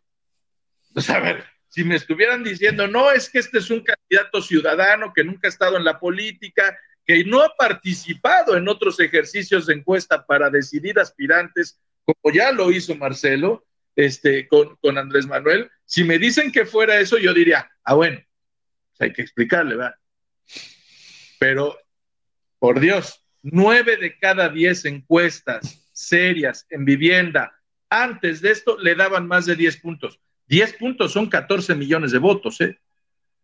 O sea, no, no es una diferencia. Que eso, si me permiten, esa es otra. Por favor. Es otra. Sí, si ustedes terminan los cinco ejercicios, los cinco ejercicios, el que menos le da le da 12 puntos, el que más le da le da 15 puntos. Entre nosotros somos idénticos, es una cosa maravillosa, porque yo decía, miren, como ahorita me salga Géliga, que son 20, ¿cómo los va a explicar? ¿No? yo decía, no, Afortunadamente el ejercicio fue serio, consistente y sólido, salimos igual. Pero lo que trato de decirles es, si la diferencia entre el primer lugar y el segundo lugar en una encuesta, no en una elección, en una encuesta son 14 puntos en promedio, ¿qué tendría que pasar, no? Para que las inconsistencias hicieran que esa diferencia se redujera tanto como para que fuera un empate. Sí, la diferencia entre el primero y el segundo lugar es brutal, hombre. Es brutal. Ahí está. Solo les pongo eso. Ustedes pueden ver la entrevista completa en el canal de Sin embargo con los periodistas Álvaro Delgado y Alejandro Páez Varela, pero sí me parecía muy pertinente que ustedes escucharan. Él estuvo en la encuesta de las eras, está contando su testimonio, no está contando algo que le dijo una tercera persona o un tercer análisis, está contando su experiencia. Y con esto quiero decir algo muy importante, porque por ahí hay una división entre los simpatizantes de Marcelo, entre quienes siguen cuestionando la encuesta y entre quienes dicen es que no es la encuesta, es la cargada. Quiero ser muy enfática con esto. Yo, porque es que tú no, no, yo critiqué eh, la cantidad de presupuesto que se aventaban con los espectaculares al propio Adán Augusto, que dijera que, se iba, que él no iba a usar esos 5 millones que Morena le dio a cada uno de sus aspirantes, que lo iba a poner de su bolsa, de dónde salió ese dinero. Y siempre aclaré que por mucho que Adán dijera que era de su bolsa, tenía que comprobarlo ante el instituto porque con el INE no se andan entre las ramas. También cuestioné los espectaculares y los he cuestionado todavía, cuestioné los espectaculares de Claudia y siempre fui muy clara diciendo que Claudia gozaba de un apoyo de los gobernadores y de funcionarios a nivel federal. Eso era indudable. Escuchando al profesor Valderas, da una razón del por qué. Claudia fundó el movimiento con Andrés Manuel. Claudia funda el movimiento y está con él desde las Adelitas. O sea, traía un trabajo con Andrés Manuel formal cuando fue secretaria de Medio Ambiente en la Ciudad de México, cuando Andrés Manuel era jefe de gobierno en la Ciudad de México. Entonces, si nos vamos a las bases de Morena, la conocen. Que algunos pudieran no simpatizar con ella, claro, nadie está diciendo que porque la reconoces como fundadora quiere decir que vas a votar por ella o que es tu eh, simpatía hacia ella. Claro que no, pero el que no se entienda o el que quieran decir es que el presidente le levantó la mano a Claudia y ta, ta, ta, ¿acaso se les olvida? Soy muy puntual. Las giras que se aventaba Marcelo promoviendo el libro de Evo Morales cuando fue el rescate de Evo, porque no fue una, no fue dos, fueron varias. Y de esos libros vi espectaculares. Las ruedas de prensa de Marcelo y los eventos de Marcelo a nivel internacional. ¿Acaso no pesa el que Marcelo Ebrard fuera a eventos a los que tenía que ir el presidente como el G20? Sí, sí era su trabajo. Claro que era su trabajo, pero eso no pesa. El presidente perfectamente pudo haberle dicho no vas tú, yo, porque es un evento al que tiene que ir el presidente, no el canciller y el presidente mandó al canciller. Y no fue uno, no fue dos, fueron muchísimos eventos. ¿Quién? El presidente sí fue también a la ONU, pero antes del presidente, ¿quién fue? Marcelo. Marcelo se posicionó a nivel internacional con algo histórico que no solamente fueron las vacunas, sino la demanda en contra de los fabricantes de armas de Estados Unidos. Marcelo se destapa en la mañanera y Marcelo además ya entró al gobierno del presidente, o sea, él entra al gobierno del presidente pensando que es el que sigue, porque antes del 2018, por ahí me decían ayer que se nos olvida que el 2018 no es el inicio de la historia política de México. No, bueno, para los que se les olvida, Marcelo en el 2012 ya había competido por ser presidente con Andrés Manuel López Obrador y ya traían ese antecedente. Entonces me están diciendo que Marcelo, si quieren hablar de cargadas, él no tuvo oportunidades, las tuvo. Su propuesta y su campaña no lograron convencer a los demás. Marcelo no gozaba del apoyo de las estructuras de Morena. Marcelo no gozaba del apoyo, y no generalizo, más bien no gozaba del apoyo de todas las estructuras de Morena. Marcelo, eso sí, no gozaba del apoyo de todos los gobernadores. Los gobernadores estaban divididos entre Claudia y Adán. Me están diciendo que eso no va, no lo van a ver. Y ojo, no estoy diciendo que no existan irregularidades, claro que existen. Escuchamos el audio de una funcionaria del bienestar condicionando el apoyo, cosa que no pueden ni siquiera legalmente hacer, a favor de Adán Augusto. Pero la queja es eh, única y exclusivamente en contra de Claudia. Y en las, o sea, en las denuncias, en el documento de denuncias de Marcelo, sí mencionan todas las irregularidades, pero la cargada es contra Claudia cuando también había denuncias hacia Adán. Entonces, ¿quieres romper todo el proceso cuando si hacemos un balance de oportunidades que tuvieron tanto Claudia como Marcelo de hacer campaña con el respaldo del presidente, la neta es que ahí se van. Que la estrategia de Marcelo no pegó y sobre todo aquí quiero apuntar algo que es muy clave. El equipo de Marcelo no lo supo llevar, con todo respeto porque conozco a algunos no supieron llevarlo. o sea, Marcelo, y lo que apunta de las eras es, Marcelo sabía que iba a perder desde el inicio. Y desde el inicio ya estaba intentando romper el proceso para no llegar en este momento a ser el derrotado por Claudia, cuando él ya traía una historia y muchos o se pensaba que era el que seguía. Entonces, si no estamos viendo este escenario independientemente de la simpatía y Marcelo es libre de hacer lo que él quiera y es libre de todo, creo que no estamos viendo el panorama de manera parejita, porque el de que tuvo oportunidades, tuvo. Y solo les recuerdo que el único que se destapa en la mañanera es él, Marcelo de su propia voz. A Claudia la destapa el presidente, pero Marcelo se destapó en frente del presidente y en la mañanera. Así de, aquí estoy. O sea, de que tuvo oportunidades, tuvo, pero que su proyecto, y digo, en este momento, no convenció a muchos, no convenció. ¿Por qué? Lo he dicho muchas veces. Si nos ponemos a analizar los discursos de Marcelo, el discurso de Marcelo no estaba enfocado a los de la 4T, no estaba enfocado a los morenistas. Estaba dirigido al sector que no votaría por Morena, pero que intentó convencer como si ya fuera el candidato a la presidencia de la República. Marcelo entró a la interna como si fuera el candidato a convencer a un público que no tenía que convencer, esperando que justamente esa gente que sabía que no lo iba a apoyar estando en Morena, lo levantara en la encuesta y no le funcionó. Creo que en este momento, por mucho que sean fans y lo que quieran, y está bien, está en todo su legítimo derecho, creo que hacer un análisis muy objetivo. Marcelo es muy valioso, sí. Marcelo hizo un buen trabajo, sí. Pero Marcelo también está tomando una actitud que hace entender muchas otras cosas y no necesariamente que es quien debería de seguir en este momento. Yo creo que tiene un proyecto a futuro, sí, pero no es lo que yo crea o no es lo que yo piense, es lo que él decida y es su estrategia. Pues vamos a, seguir con más temas porque miren, se nos fue el tiempo justo hablando de todo el, el caso de las encuestas, pero sí quería dejarlo ya como finiquitado, cerrado ese asunto en las encuestas de Morena porque hay muchos otros temas que van a estar circulando a nivel nacional. Y me voy rápido con los que siguen. Así que gracias a todos los que están compartiendo, que nos siguen en redes y que están dejando sus comentarios. Al final los retomo. Ya saben que bienvenidos sea eh, sus comentarios, mentadas y sugerencias. Pero vámonos para seguir con Morena y cerrar con esto. Monreal. Ricardo Monreal, si bien ya Claudia Sheinbaum lo nombra como coordinador territorial, no sé qué, le da un cargo ahí a Ricardo Monreal, como se lo dio también a Dan Augusto, en la coordinación de los comités de la defensa de la 4T, Ricardo Monreal hace un par de días decía que quiere destapar, o sea, que iba a buscar la jefatura de gobierno de la Ciudad de México. Literal, tres horitos después, dice que siempre no. Y dice, ¿por qué habrían de confiar en mí? O sea, para gobernar la Ciudad de México, si no confiaron en mí o no pensaron que yo fuera cercano al presidente con el resultado de la encuesta previa. Y aquí hay un antecedente importante. Ricardo Monreal, lo, o sea, cuando dice o cuando anuncia que quería ser jefe de gobierno, literal estaba apuntando a no hagan encuesta, vamos a hacer una negociación. ¿Y quién había dicho eso? Su segundo, o en este caso su, este, su suplente en el Senado, Alejandro Rojas de Azurán.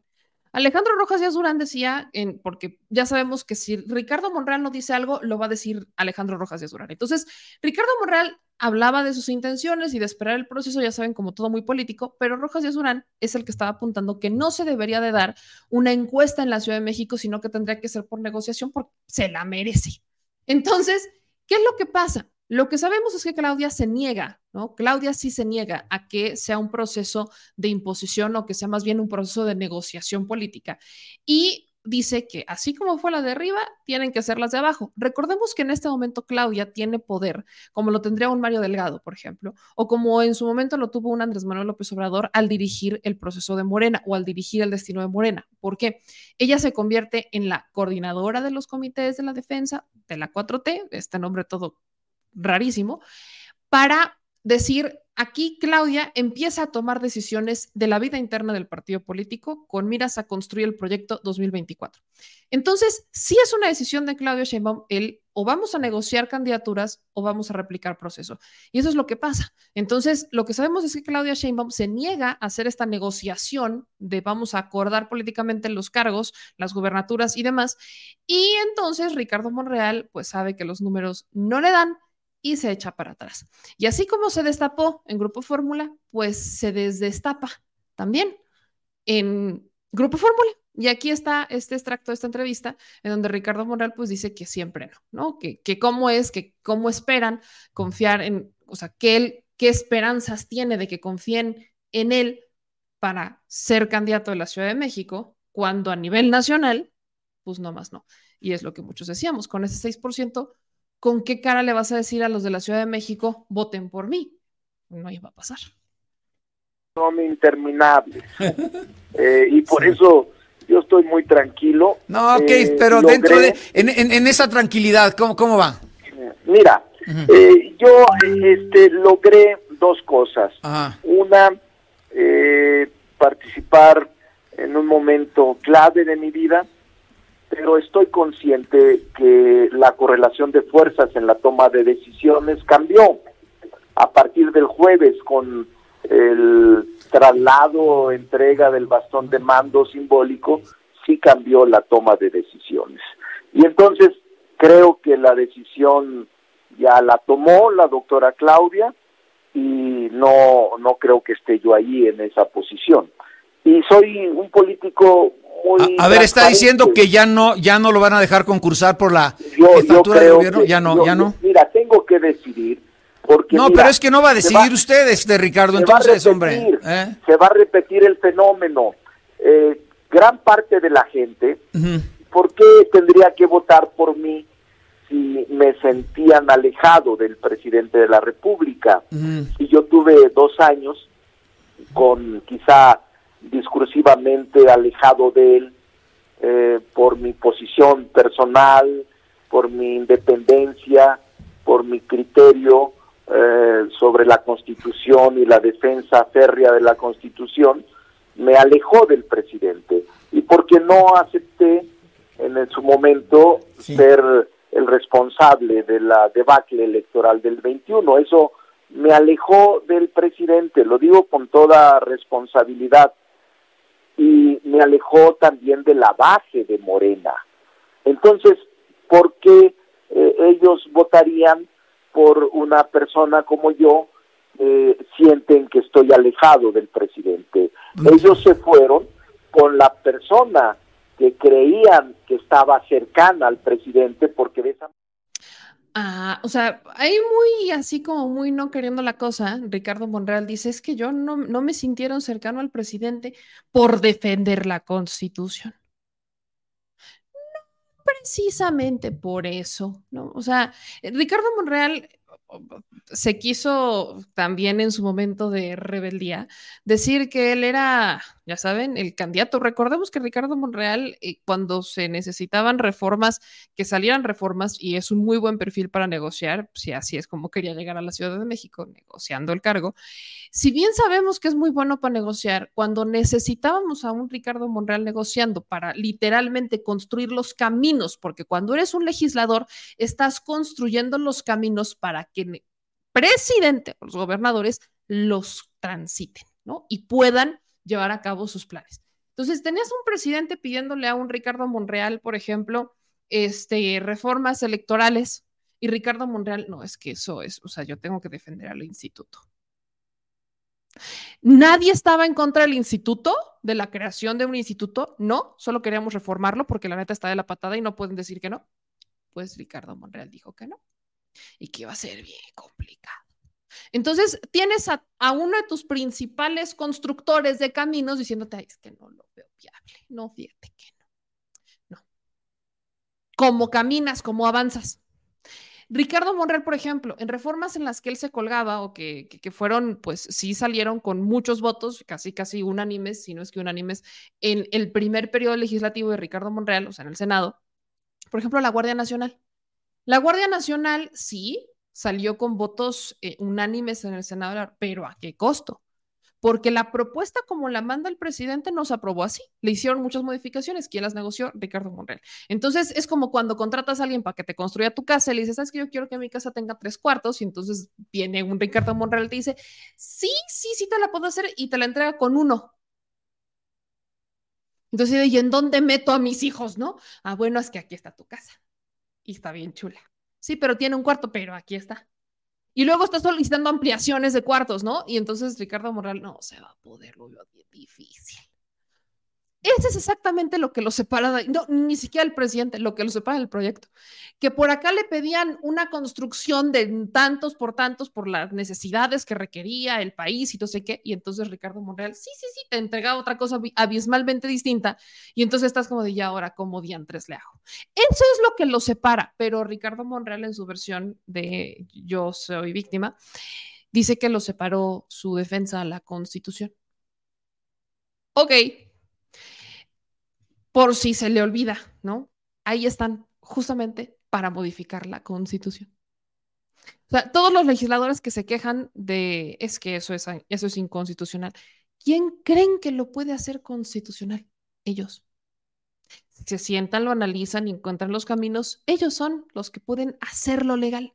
Porque esa es su chamba además del presupuesto y de supervisar y demás, que a veces parece que no ocurre eso, la chamba de los legisladores, la chamba de los senadores, la chamba de los diputados es modificar la ley. ¿Sí? Esa, esa mera, modificarla. Y pues bueno, Qué bueno, y aquí eh, parece que después, cuando justamente Claudia ya le da este bonito cargo, ¿no? De, de, coordinador territorial o no sé qué, entonces ya no es culpa de Claudia, ya no es culpa del presidente, es que ahora va a ser autocrítico. A veces siento que es más probable que Monreal termine pasándose a Movimiento Ciudadano que Marcelo como que a Marcelo se le empiezan a cerrar las puertas, si se dan cuenta es la misma estrategia, es el mismo discurso, pero a veces siento que el que realmente va a terminar el movimiento ciudadano va a ser Ricardo Monreal, en cualquier momento, o es cuestión de horas, no sé. Pero bueno, como ahora ya es coordinador, no sé, y debo decir que me preocupa un poco. Yo sé que esa es una decisión política de, de Claudia Sheinbaum, pero me preocupa un poco porque justamente Ricardo va a aprovechar ese cargo para poner y quitar. Y en la Ciudad de México, acuérdense que su su apadrinada, podemos decirle así, su protegida, Sandra Cuevas, quiere ser jefa de gobierno. Entonces, Ricardo no es tonto. Ricardo es uno de esos políticos con mucho colmillo que tiene muchos haces bajo la manga.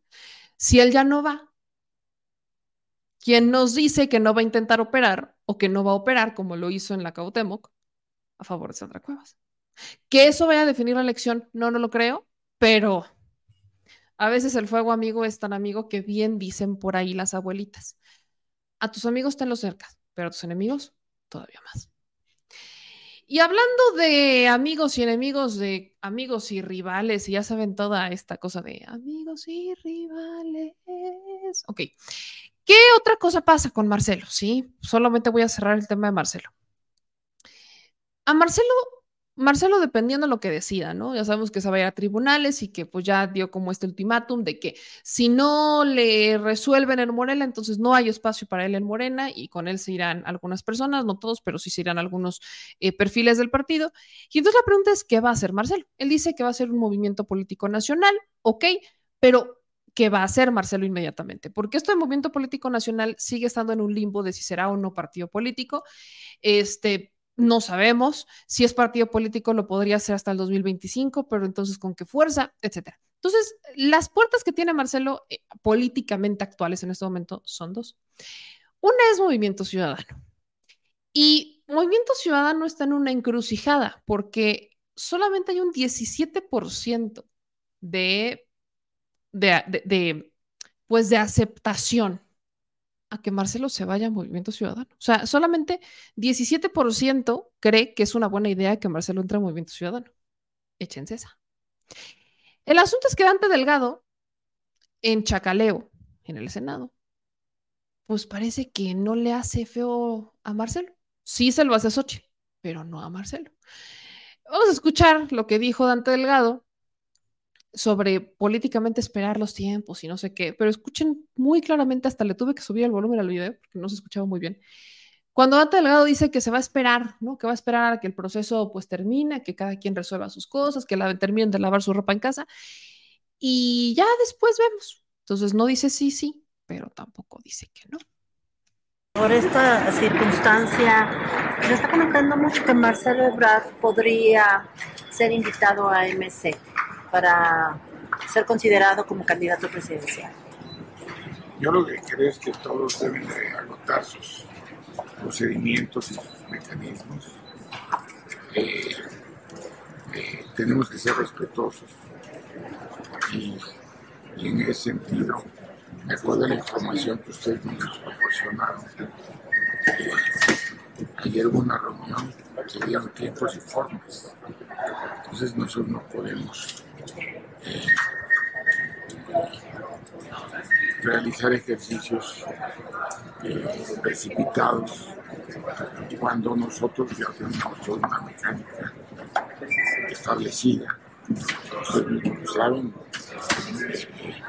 somos la única organización que ha respetado los tiempos legales.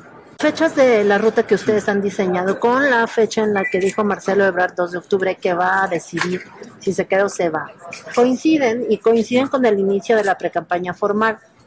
En ese sentido, ¿no descarte usted que Marcelo Ebrard pueda competir en Bueno, en- MC en por esa momento- candidatura? En su momento debería, nosotros hemos llevado todos los procedimientos internos en el ejercicio de estimular la participación de compañeras y compañeros que tengan deseos de Incluido de él. No, lo que pasa es que nosotros no podíamos estar esperando que sucediera en, en otras fuerzas políticas. En su momento estaremos lanzando la convocatoria. Ustedes saben que somos la única organización en este país que por procedimiento legal y constitucional tenemos al menos el 50% de candidaturas sin afiliación y sin militancia, es, Es decir, decir, que sí al puede- servicio de la ciudadanía. Entonces, Yo no estoy- sí, yo no porque- estoy- a ver, a ver, senador, no eso dicen nuestras normas. Pero a ver, O eso sea, no no Yo no estoy no diciendo- descarta que pueda Eso es participar lo que- para Perdón, participar. eso es lo que ustedes quieren que yo diga. y no No. Pero, senador, respóndanos, eso abre la Pues es que es ¿Ven cómo se va por las ramas? Dice, o sea, nosotros tenemos, o sea, por estatuto, el 50% de las candidaturas se le otorgan a gente que no tiene afiliación política. Pero luego los reporteros con justa razón le preguntan, bueno, entonces sí le está abriendo las puertas. Y dice, no, no, no, es lo que ustedes están diciendo. Dante, también eres viejo lobo de mar, tienes colmillo, sabes lo que dijiste, sabemos lo que dijiste. Aquí la pregunta es si lo va a aceptar Marcelo solamente hay un 17% de aceptación en Movimiento Ciudadano porque Marcelo se vaya. ¿Vas a salir ganando o vas a salir perdiendo? Pero no es el único. Ahí les va. Xochil Gálvez. Sí, sí, sí. Xochil Gálvez también dijo que va a buscar a Ebrard. Ella lo dice desde el Senado. Le hemos dicho públicamente que nos gustaría platicar con él al menos y conocer su punto de vista, cosa que no hemos podido hacer, pero seguramente habrá tiempo. Eh, ¿lo, lo ha buscado o él la ha buscado? Hemos establecido contacto de manera indirecta, sé que él estuvo fuera el fin de semana y vamos a ver si ya en esta semana hay un contacto y sobre todo conocer qué quiere hacer, porque lo que ayer dejó claro es que sigue en Morena. Miren, si Marcelo termina aceptando algo con el frente, él ha dicho que no, pues eso se lo voy a reconocer, él ha dicho que no muchas veces. Pero Xochitl Gálvez deja entrever que ya han establecido contacto en directo, es decir, que ya ha hablado con alguien del equipo de Marcelo. O sea, entre equipos han hablado. Si Marcelo terminara aceptando algo con el frente, y no en Morena, donde se ganó un segundo lugar, perdería mucho más de lo que de por sí ya se le está cuestionando. Si se va a Movimiento Ciudadano, también, pero quizás no tanto. Entonces, insisto, Marcelo es libre de decidir y hacer lo que quiera. Nosotros también libres de cuestionar, criticar y demás. Creo que Marcelo, y tiene mucho para construir dentro de Morena, sí creo que tiene mucho, tiene muchas ideas, creo que podrían sumar, pero si va a seguir con esa actitud, pues lo que dijimos, pues si, si tanto quiere, pues que se vaya. Hay muchos partidos y hay mucho pueblo. Y al final el que decide quién se queda y quién no se queda es el pueblo. ¿Y cómo lo decidimos? Votando en las urnas. Así que ahí es donde se definen y ahí es en donde están las definiciones. Valga mi redundancia. Y me voy con esta última, la última de hoy, porque sí fue un programa largo, ya mañana le seguiremos. La última de hoy, mi gente. Sí, Xochil Gálvez, cierro con esta. ¿Qué pasa ahora con Xochil Gálvez? Morena, Morena Ciudad de México, lo voy a poner en grande y se los voy a leer. El Comité de Morena de la Ciudad de México, aquí está para que vean, está exigiendo clausura, resguardo y demolición de una construcción ilegal en donde habita Xochil. Squatch. ¿Qué dice? El lugar ubicado en Sierra Santa Rosa, número 62, en la colonia Reforma Social, no tiene el permiso de uso y ocupación. En Morena, Ciudad de México, están exigiendo al alcalde de, Miguel, de la Miguel Hidalgo, Mauricio Tabe, que verifique y clausure el conjunto habitacional en el que reside Xochil Gálvez, ya que se trata de una construcción ilegal. El lugar ubicado en Sierra Santa Rosa número 62, en la colonia Reforma Social, cuenta con aviso de terminación de obra, pero no tiene el permiso de uso y ocupación, por lo que no puede estar habitado. El edil debe solicitar, como lo ha hecho en otros inmuebles, a la Fiscalía General de Justicia de la Ciudad de México el aseguramiento del fraccionamiento que cuenta con cinco casas, entre ellas la de Galvez Ruiz. Además, se debe sancionar al director responsable de obra y administrativamente se debe revocar la manifestación de construcción y solicitar la custodia de folios reales en el registro público de la propiedad y de comercio de la Ciudad de México. Mauricio Taben no puede pasar por alto esta situación. La ley se debe aplicar sin distingos y si Xochitl Gálvez cometió alguna irregularidad, el alcalde está obligado a actuar en consecuencia. También se debe investigar el posible conflicto de interés que hubo en la construcción del complejo, ya que en 2017 Xochitl Gálvez, siendo delegada en Miguel Hidalgo, entregó a los desarrolladores la manifestación de construcción. Esto le generó beneficios, ya que su casa, la Casa del Moche, la adquirió a precio preferencial. Es necesario que la autoridad en Miguel Hidalgo no permita que se viole la ley y clausure de inmediato el lugar y en caso de proceder una demolición por irregularidades en la edificación, se debe ejecutar. ¿Cómo nace esto? Porque tiene un por qué, tiene un nace de dónde. Resulta que es una investigación periodística y, y, voy a explicarlo porque también Romo se posiciona al respecto y uno dice, hijo, no te ayudes. Es una investigación que hace en Sin embargo. Sí, la hace Daniela Barragán en el equipo de Sin embargo, y se las voy a leer. Esto también salió en, en los periodistas, y, y, yo sé que ahorita muchos van a decir, es que eres fan. A ver, no es que sea fan, pero es que literal esto es lo que pasó. O sea, esta investigación sale el lunes, ¿no? La saca Daniela Barragán el lunes, titulada Xochitl alienta sospechas sobre su comportamiento ético, historia de dos propiedades. Y la historia que se narra acá es, ¿se acuerdan? Todos nos acordamos, yo me acuerdo, que cuando Xochitl Gálvez todavía era este, la, la, jefa delegacional de la Miguel Hidalgo, estaba como muy trucha diciendo que no se iba, que no iba a dejar su cargo para irse por otro y que no sé qué, y que hasta apostaba su casa. Pierde la casa. Y entonces la pregunta o la investigación de Daniela Barragán es justamente sobre qué pasa con esa casa que Xochil Gálvez dijo que iba a, o sea, que literal Xochil Gálvez, Xochil Gálvez, perdón usted, subasta. Ahí les va y les voy a leer la nota completita. Xochil Gálvez en 2018, y cito, dijo, qué chingadera quedarme sin casa cuando por una apuesta que ella hizo y perdió, se comprometió a vender su casa ubicada en Monte Camerún 62, en las lomas de Chapultepec, en la Ciudad de México. Compró esa casa en 2002 por 1.570.000 pesos. La zona es una de las más exclusivas del país, ubicada en la alcaldía Miguel Hidalgo, que años después gobernaría. Galvez tomó protesta el 1 de octubre del 2015 y decidió apostar con la gente que si no cumplía con los tres años de su mandato, donaría su propiedad al colegio salesiano. Xochitl no cumplió con su gestión. El 15 de marzo del 2018 dejó su cargo para irse al Senado de la República. Cito, se vende DEPA en las lomas de Chapultepec, bonito y lleno de recuerdos. Hecho del trabajo y del cariño de mi familia Motivo, mi palabra sí vale. Deposítenle al colegio salesiano, escribió en su cuenta de Twitter el 18 de febrero de ese año. Y como se hizo tradición en su gestión, en la que compartió todo en videos en sus redes sociales, días después, el 22 de mayo, informó del pago de su apuesta.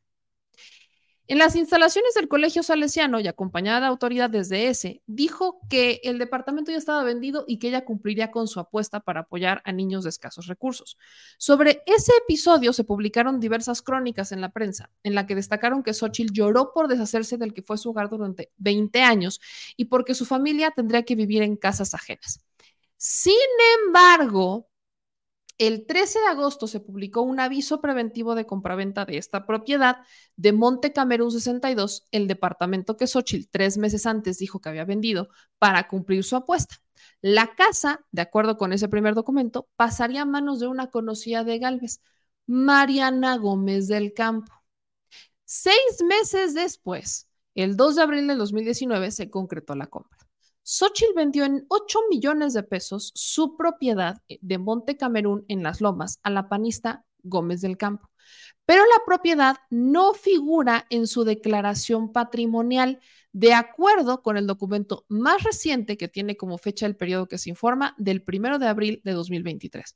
Gómez del Campo informa a la Contraloría Interna de la Cámara de Diputados que solo posee un departamento que adquirió el 1 de enero del 2019 y que le costó 5 millones de pesos. Este reportaje es la historia de dos propiedades de Galvez en las que hay anomalías. La primera, la casa que sería para el Colegio Salesiano, y la segunda es de una casa roja, ubicada en la colonia Reforma Social, también en la demarcación Miguel Hidalgo. Esta segunda casa, la de Reforma Social, es la que hoy Morena Ciudad de México quiere que se tumbe. La Casa Roja. Apúntenle y pónganle toda la atención a lo que vamos a explicar en este momento para que entiendan de dónde sale esta queja de Morena o esta petición de Morena, porque pues, se tumbe esta propiedad que en el reportaje de Daniela Barragán titulan como la Casa Roja. Dice así. Se trata de una propiedad ubicada en Sierra Santa Rosa 62, ubicada a dos minutos de Monte Camerún. El 8 de agosto del 2017, siendo Galvez la delegada de Miguel Hidalgo, dio la autorización para iniciar la construcción de un conjunto de casas de 276 metros cuadrados cada una. La obra se construyó, pero legalmente no avanzó. Esto ocurrió cuando ella ya no estaba en el cargo. Xochitl le entregó a los, a los, desarrolladores la manifestación de construcción en agosto del 2017, pero en 2020 se le negó a la obra el uso y ocupación. Ese permiso de uso y ocupación se conoce coloquialmente como el acta de nacimiento de una propiedad, ya que avala que el inmueble es 100% habitable. Sierra Santa Rosa 62 cuenta con el aviso de terminación de obra, pero no tuvo ni tiene el uso y ocupación autorizado, por lo que tanto su uso y su ocupación son ilegales. Dicho documento es fundamental, corrobora que la obra cumple con todos los requisitos estipulados en el permiso inicial de construcción. Incluso ya bajo la administración de Mauricio Tabe, el, permiso aún ni siquiera se concede y por lo tanto la obra no debería de estar habitada o en funcionamiento. Sin embargo, Xochitl Galvez ha aceptado que su casa en Sierra Santa Rosa por lo que hay evidencia de que estas construcciones, a pesar de la falta de permisos, y está en uso. El 18 de marzo del 2021, Xochitl Galvez adquirió uno de los departamentos por 9.2 millones de pesos. Dos años después, esa propiedad se cotiza en 14 millones 900 mil pesos, de acuerdo con los datos de propiedades.com. Los documentos muestran que Xochitl pagó 1.3 millones de pesos en efectivo y el resto por un crédito hipotecario que saldó en un año, pero en la información que ella como compradora manifestó, aseguró que su domicilio era Monte Camerún 62, la misma propiedad que prometió a los salesianos, pero que le vendió a Mariana Gómez del Campo dos años antes. Las propiedades que están a nombre de Xochitl Galvez están disponibles en el registro público de la propiedad. La casa de Monte Camerún 62, que tiene el folio 163738, el primer registro data de la fecha de compraventa en 2002 y el último, la compraventa de Gómez del Campo, así como la ratificación del uso de suelo habitacional. Y aquí está el documento. Migración de folio real electrónico, aquí está la compraventa, viene todo, cuánto costó, el folio, el precio, aquí viene la propiedad, Y esta es la de Monte Camerún, la que se supone que Xochitl está, o sea, le regala o le dona al colegio salesiano, pero que en realidad se la termina vendiendo a Mariana Gómez del Campo. La famosa propiedad que dijo que la vamos a subastar porque su palabra vale. Aquí está el documento del el aviso preventivo de compraventa, en donde viene el nombre de Mariana Gómez del Campo y la fecha es del 13 de agosto del 2018. Ahí está, documento con mano. Ahí está. Viene el inmueble, vienen los nombres de cómo se hace la transacción entre Mariana Gómez del Campo y Xochil Galvez. Aquí vienen los nombres, Berta Xochil. O sea, no pueden decir que esto es choro mareador porque ahí está. ¿eh? Ahora, sobre Sierra Santa Rosa 62, que es el, o sea, el primer documento en registro que se tiene de este, es el folio 1457 21 Es de junio del 2020. Y le siguen los de 2021 en los que Xochitl Galvez compra. Y aquí también está el famoso documento, que es primer aviso preventivo de compra-venta con crédito simple con interés, bla, bla, bla, del Banco Santander. Y viene el nombre de Berta Xochitl Galvez Ruiz. Aquí está también el documento de la compra-venta, todo esto en 2021. El documento que certifica que esta obra no tiene el uso y ocupación está disponible en la Plataforma Nacional de Transparencia con el folio 0920 7482 30 02 160 de una solicitud de información que tuvo respuesta el 7 de agosto de este año. Y aquí está el bendito documento. fecha, aquí está, es el que, el que firma es Martín Gabriel Rosas Chávez, es su subdirector de licencias, y dice que derivado de la búsqueda exhaustiva en las bases de datos y en los archivos digitalizados que obran en la Dirección Ejecutiva de Registros y Autorizaciones, se tiene registro del aviso de terminación de obra para el domicilio Sierra Santa Rosa número 62. No obstante, lo anterior, el uso y ocupación no está autorizado.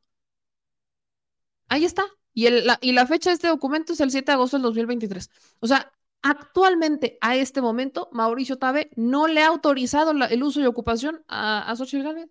No se lo han autorizado. Y ella ahí vive. Tan ahí vive que justamente ese es el domicilio en donde ha estado dando entrevistas a Hernán Gómez, por ejemplo, y donde dio otra entrevista a un medio internacional. Esa es la casa. Esa es su casa. Esa es la que vive Sierra Santa Rosa, que además es así como también muy es, una narrativa muy interesante porque eh, Xochitl ya va por la vida diciendo, no, es que ella vive en la colonia Reforma Social. Y ella, o sea, vino a menos, ¿no? Porque su primera casa, o sea, la casa que supuestamente le regala al colegio salesiano o que les dona, pero que en realidad compra Mariana Gómez del Campo, estaba en Montecamerún, ¿no? Ya sabes, en esta, este, esta propiedad que en una, así en las lomas, bien nice y todo, pues reforma social está como a dos minutos de ahí. Así como que digas, ay, mira qué lejos estás de la propiedad original y de la zona en donde vives, pues tampoco, ¿verdad? Pero qué bonita narrativa. Y aquí está el documento. Entonces, actualmente, Xochitl Galvez vive en un predio que no tiene permiso para ser habitado. De ahí viene, justo de esta investigación de Daniela Barragán, es de donde Morena sale y dice que le deben de tumbar esa propiedad porque ahí no hay permiso. Lo que se me hace interesante, y aquí viene también esta, pues esta crítica, por ejemplo, Xochitl Gálvez obviamente ya salió a decir, ¿no? Que le quieren tumbar su casa y su vivienda, pues aquí, o sea, se los voy a poner porque sube un tuit, ¿no? De que ahora la quieren tumbar, pone Xochitl Galvez. Trataron de destruir mis orígenes, mis empresas, a mis clientes y ahora mi casa. ¿No quieren llevarse mi bicicleta al corralón? Y Mauricio Tabe, el actual alcalde de esa demarcación, o sea, la autoridad responsable de estos permisos en la demarcación, dice, están desesperados, por eso no te dejan de atacar. Los del gobierno no tienen argumentos y lo único que tienen es pavor. Pregunta del millón. Mauricio Tabe si esto es un tema político y no la dejan de atacar y demás, ¿por qué no le has dado el permiso a Xochitl Galvez de uso y ocupación de la casa en la que vive? Actual, aquí está el santo documento, no es choro mareador, documento con fecha del 2023. Mauricio Tabe, eres el responsable de la demarcación, ahí estás, tú puedes hacerlo, te echamos porras desde aquí. ¿Por qué no lo has hecho? ¿Por, por, por qué no lo ha hecho? Y los demás. Y es que piensen en los demás. No, y los demás. Los demás. Ah, buenas noches, señor productor. ¿Los demás alcaldes qué? porque tampoco lo han hecho. El uso y demarcaciones de la propiedad de Xochitl Galvez en la Miguel Hidalgo. ¿Los demás alcaldes qué? Sandra Cobas puede autorizar el Los uso de... demás alcaldes que han sido de, de- de- de la demarcación. Ah, no, todavía no llego ahí, aguántame, Vara. Espérate, todavía no llego a esa parte. Estoy- o sea, la pregunta en este momento estoy todavía, espera, aguanta, Vara. O sea, señor productor, ya saben que no sabe si defender a Xochitl o a Sandra, está en esos días del mes, que no sabe si es fan de Sandra y de sus ángeles o de Xochitl, pero todavía no, te llegas a la mitad, aguanta vara, aguanta vara. O sea, por eso expliqué el origen de esta queja de Morena. O sea, no es a lo que voy, Morena lo está politizando, claro que lo están politizando, pero por supuesto, espérate, aguanta vara. Yo sé que tú ya vienes aquí de, sí, o sea, señor productora llegó en defender a Xochitl, pero espérense, porque sí tiene, sí tiene un sentido. Parto esto, aguanta, aguanta, aguanta. No, no, no le digas Xochitl, dile Xochitl. No, espérate. O sea, a ver, a ver. Mauricio Tabe, actual alcalde de la demarcación, sales y dices que están desesperados, pero no le das el permiso de uso. Xochil Gálvez dice, trataron de destruir mis orígenes, mis empresas y mis clientes y ahora mi casa. ¿Tienes permiso o no? No lo tienes, lo dice la autoridad. No es, o sea, lo dice la autoridad ahí del registro. No, ahí están los documentos. Todo esto sale por una investigación periodística de la que sí se cuelgan en Morena, de la Ciudad de México. Sí, sí, lo están haciendo. ¿Cómo no? Claro que sí. Y aquí es en donde viene la parte en donde sí se la concedo al productor. Porque hay un alcalde antes. Dos veces estuvo ahí. Pero no, es, o sea, esto en particular le toca al, al previo a Mauricio Tabe, porque es una propiedad que se construye en tiempos donde Xochitl Galvez era la delegada. O sea, le toca a Romo. Es a Romo el que le toca.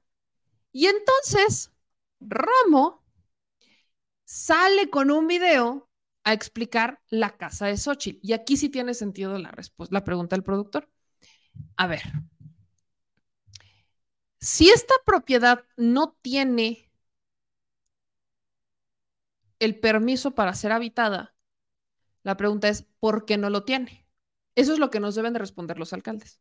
Vamos a escuchar lo que dijo Romo, un alcalde antes de Tabe y después de Xochitl, que justo en su administración es donde se tuvo que haber dado o no el permiso para uso de esta propiedad.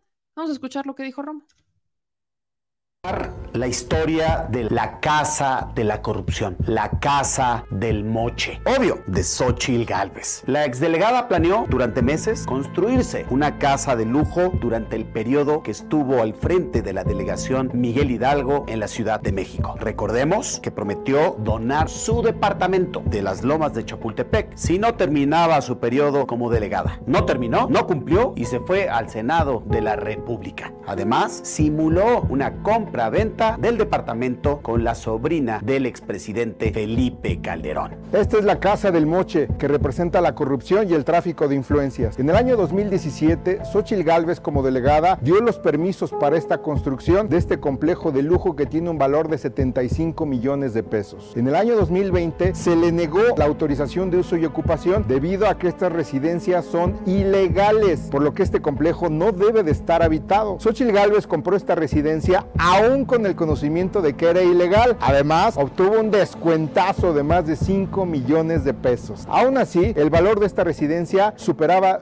10 veces lo que ella ganaba al año como senadora. Por si fuera poco, la constructora de este complejo residencial también contrató las empresas de la senadora. En conclusión, Xochil Galvez, o sea, Mochit Galvez, autorizó y dio los permisos, autorizaciones de construcción de su propia casa y desarrollo inmobiliario. Toleró que fuera ilegal, o sea, chueca. La compró con un descuentazo, o sea, fue gracias al moche. Por eso la hemos bautizado como Mochit. Esto se llama tráfico de influencias, conflicto de interés y una evidente red de corrupción que construyó cuando fue gobernante. Aquí no terminamos, aún hay más. Seguiremos dando a conocer uno a uno todos los moches que recibió Xochitl Galvez y sus empresas por más de 1.400 millones de pesos de desarrolladores inmobiliarios. Imagínense, si la Casa Blanca de Peña Nieto valía aproximadamente 200 millones de pesos, con lo generado por sus empresas, podría haber comprado 7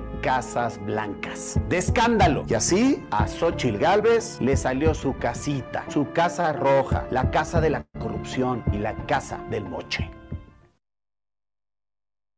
Ahí está. Entonces, lo que dice Romo es que no se otorgaron los permisos porque había corrupción y que está dentro de la ilegalidad y demás.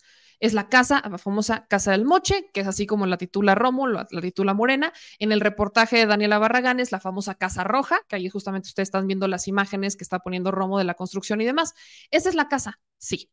La pregunta para Romo, y esta es muy legítima.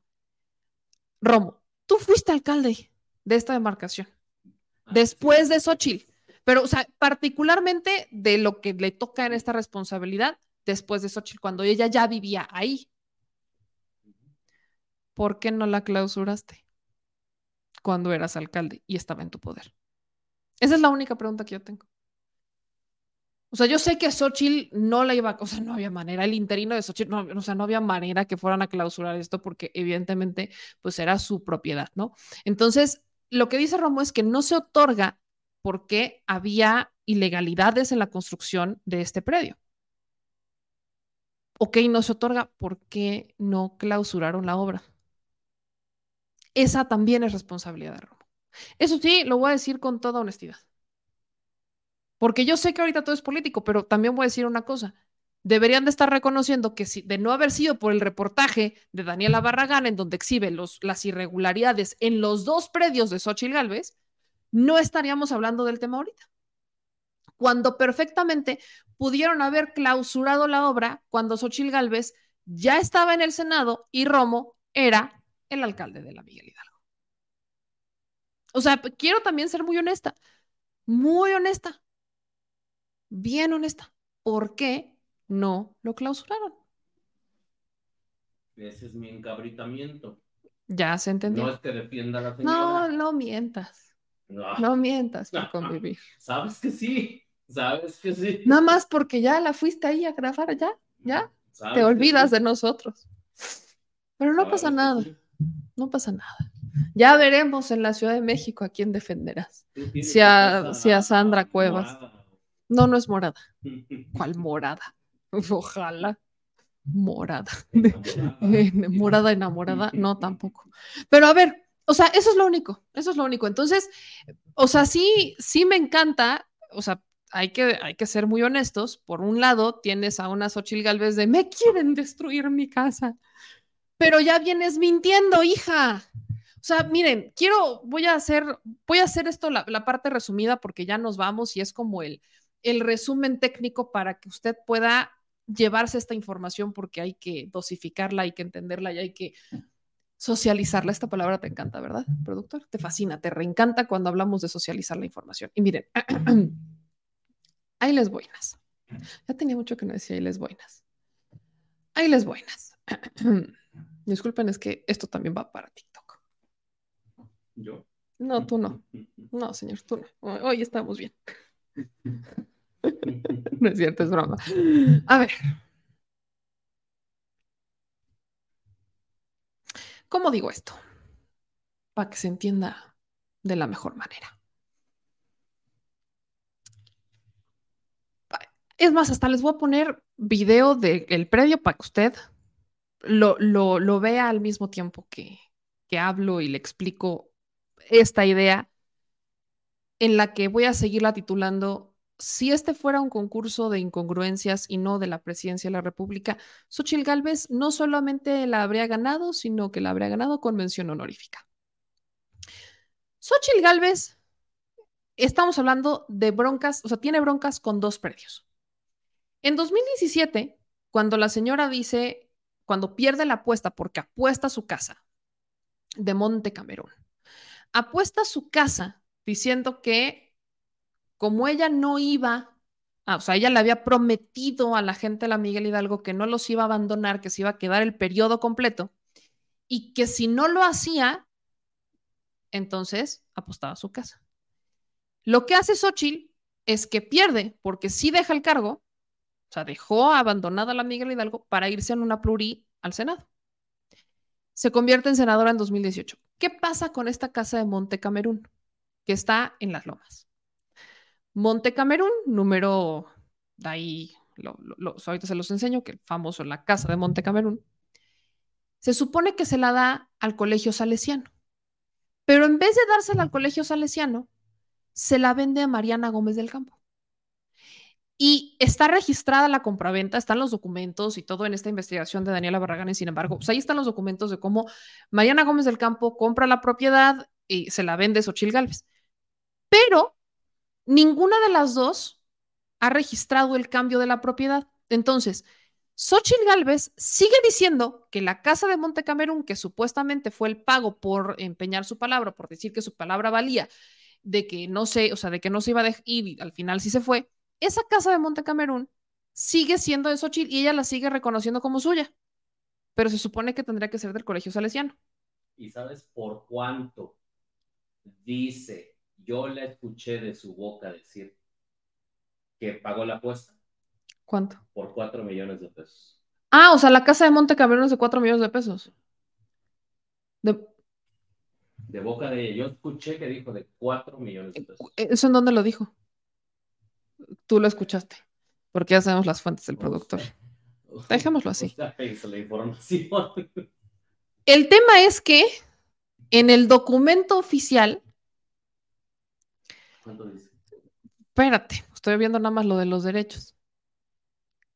Dice, esta es una joya, que la compraventa de Monte Camerún es de un millón quinientos mil pesos. No, eso le salió cuando la compró. Hace. mm, En el 90, creo que fue. Sí, sí, sí. No, bueno, del 2002. 2002. Dos- dos- 2002. dos- 2002. Es cuando la compra, en 2002. A Mariana Gómez del Campo, aquí en el documento. Por 9, ¿no? Esa es la que está ahorita. 8 millones. Ajá. por 8 ahí. millones. O sea, voy a, voy a regresar todavía. Gracias por el dato, señor productor. Ay, pensé. Esto ya se puso sabritas. Hasta me despeino porque si no, esto no tiene el mismo efecto. Ya sabes, si no tienes el pelo así desponjado, no tiene el mismo efecto. Ahí va de Nuesli. Xochitl Galvez empeña una propiedad, la famosa propiedad de Monte Camerún, en 2017. 2017-2018 la empeña diciendo no, que no sé qué, que para cumplir mi palabra, porque yo les dije a los de la Miguel Hidalgo que no me iba a ir, pero sí me fui al Senado, entonces ahí les va su casa. Y esta casa se la da a Montes Salesiano. Ok. En los hechos, la casa la compra Mariana Gómez del Campo, la casa no la tiene el Monte Salesiano. Pero Xochitl Galvez en entrevistas dice, o con medios y demás, que esa casa, o sea, que esa apuesta a Xochitl le cuesta 4 millones, cuando en documentos del registro público la venta fue por 8 millones a Mariana Gómez del Campo. Entonces, dos por uno, dos mentiras en uno. O más bien tres, porque además la casa de Monte Camerún la sigue teniendo como, o sea, sigue siendo como de ella, porque sigue diciendo que la casa de Monte Camerún es su casa. Ok. Y luego, súmenle la famosa Casa Roja. Cuando Xochitl Galvez deja la casa de Monte Camerún, porque ya la dio, que el Monte Salesiano y que vive la escuela y que no sé qué y que viva México, se pasa a una famosa o la famosa Casa Roja de Sierra Santa Rosa, número 62. ¿Qué tan lejos queda? Como a cinco minutos de donde vivía antes. O sea, su casa nueva, como a cinco minutos de donde antes vivía, pero ella dice que fue a menos porque ahora vive en la colonia Reforma Social. Como no es lo mismo la colonia Lomas que la Reforma Social, pues evidentemente, pues es que son dos colonias diferentes. O sea, están a dos minutos, pero no, dos minutos son dos minutos aquí y en China y que nadie me los regate. Pero, ahí va la tercera. Esta casa roja la construye Xochitl o sea, la empieza a, construir, se dan todos estos este, permisos y demás, y sí, efectivamente, cuenta con un aviso de terminación de obra, pero hasta este momento, y estamos a 13 de septiembre del 2023, no tiene el uso y ocupación autorizados. Entonces, el que Xochitl viva en esa propiedad es ilegal. Todo con documentos del registro público, todo con documentos de transparencia, o sea, todo esto es público. Xochitl Galvez no solamente tiene broncas con soltar la primera casa, que además se la vende a Mariana Gómez del Campo, pero la sigue presumiendo como propia, la de las lomas, sino que se construye una siguiente casa que tiene la terminación de obra, pero actualmente no tiene el permiso para ser ocupada y ella ahí vive. Y el actual alcalde, Mauricio Tabe, no le ha ni concedido el permiso de uso y ocupación. Pero el anterior, Romo, tampoco se la concede y cuando fue alcalde no se la, este, no, no la bloquea o no la clausura. Entonces, todo mal aquí, para que me entiendan. Todo mal. Todo mal. Xochitl Galvez ha aceptado en entrevistas que su casa de Sierra Santa Rosa es en donde ella vive. Son entrevistas en donde ha salido con Hernán Gómez, son entrevistas, o sea, e- está ahí, es esa casa. No tiene permisos y está en uso. Y esta casa, o sea, uno de estos departamentos, fue adquirido por 9.8 millones de pesos. Ahorita, o sea, esta casa en 2021, cuando la adquiere Xochitl cuando empieza a vivir ya y ya se empiezan a dar todos estos documentos de la terminación de obra, que son en 2021, valía 9.8 millones. Ahora la propiedad se cotiza en 14 millones 900 mil pesos. Pero no le digan a Xochitl que se enoja, que ella ya no vive en las lomas porque vive en reforma social. No es lo mismo, están a dos minutos de distancia, pero el valor de la propiedad. Y no, y miren, ni siquiera le estoy regateando a Xochitl Galvez que viva en una casa de 14 millones 900 mil pesos, aunque ella también ha jugado mucho con eso de clase media. Yo no sé cuántas personas de clase media pueden pagar una propiedad de 14 millones 900 mil pesos. O vivir en un departamento de 9.8 millones. No sé, no, no sé cuánto se tardarían en pagar una propiedad así. No sé, pero ahí vive. No le estoy ni siquiera regateando eso. Lo único que le estoy cuestionando a Xochitl es su comportamiento ético. Eso es lo único que se le cuestiona a la señora que no sueltas una casa, empeñaste tu palabra, dijiste que esa casa se la ibas a dar al colegio salesiano porque tú habías dicho que no te ibas a ir de la Miguel Hidalgo y al final siempre sí te fuiste. Y en vez de cumplir tu palabra, se la vendes a Mariana Gómez del Campo por un, o sea, por 8 millones, pero entre tus cuates y así dices que cuatro, cuando en documentos son 8 millones. Y aunque esa casa es de Mariana Gómez del Campo, la sigues, o sea, sigues publicándola como si fuera tuya, la de Monte Camerún.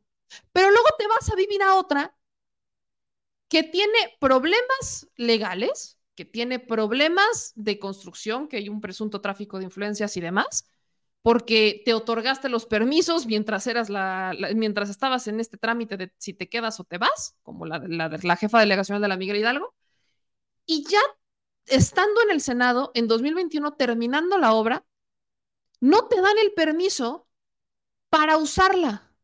No tienes permiso para habitarla y aún así ahí vives.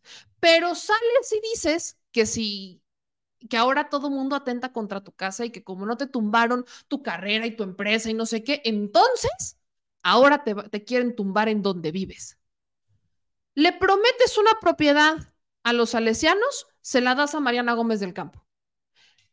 Vives en una casa que no tiene el permiso para que la habites. ¿Con qué cara quieres llegar con los mexicanos y decirles que eres diferente? ¿Bailando en TikTok? ¿Reaccionando como si estuvieras en el show de Jimmy Kimmel a los tweets malos o a los memes que te hacen? Hasta los propios abogados de Televisa están cuestionando a Xochitl Galvez porque cada que habla o cada que aparece en una entrevista se han dado cuenta que la audiencia de mujeres empieza a bajar y te vendes como feminista si no se han dado cuenta de todas las incongruencias que existen en la carrera de Xochitl, que no tienen nada que ver con su historia de crecimiento profesional y demás, sino que tienen que ver con su actuación en el servicio público. Y si así actúa en el servicio público, no me quiero imaginar cómo lo ha hecho en el sector privado.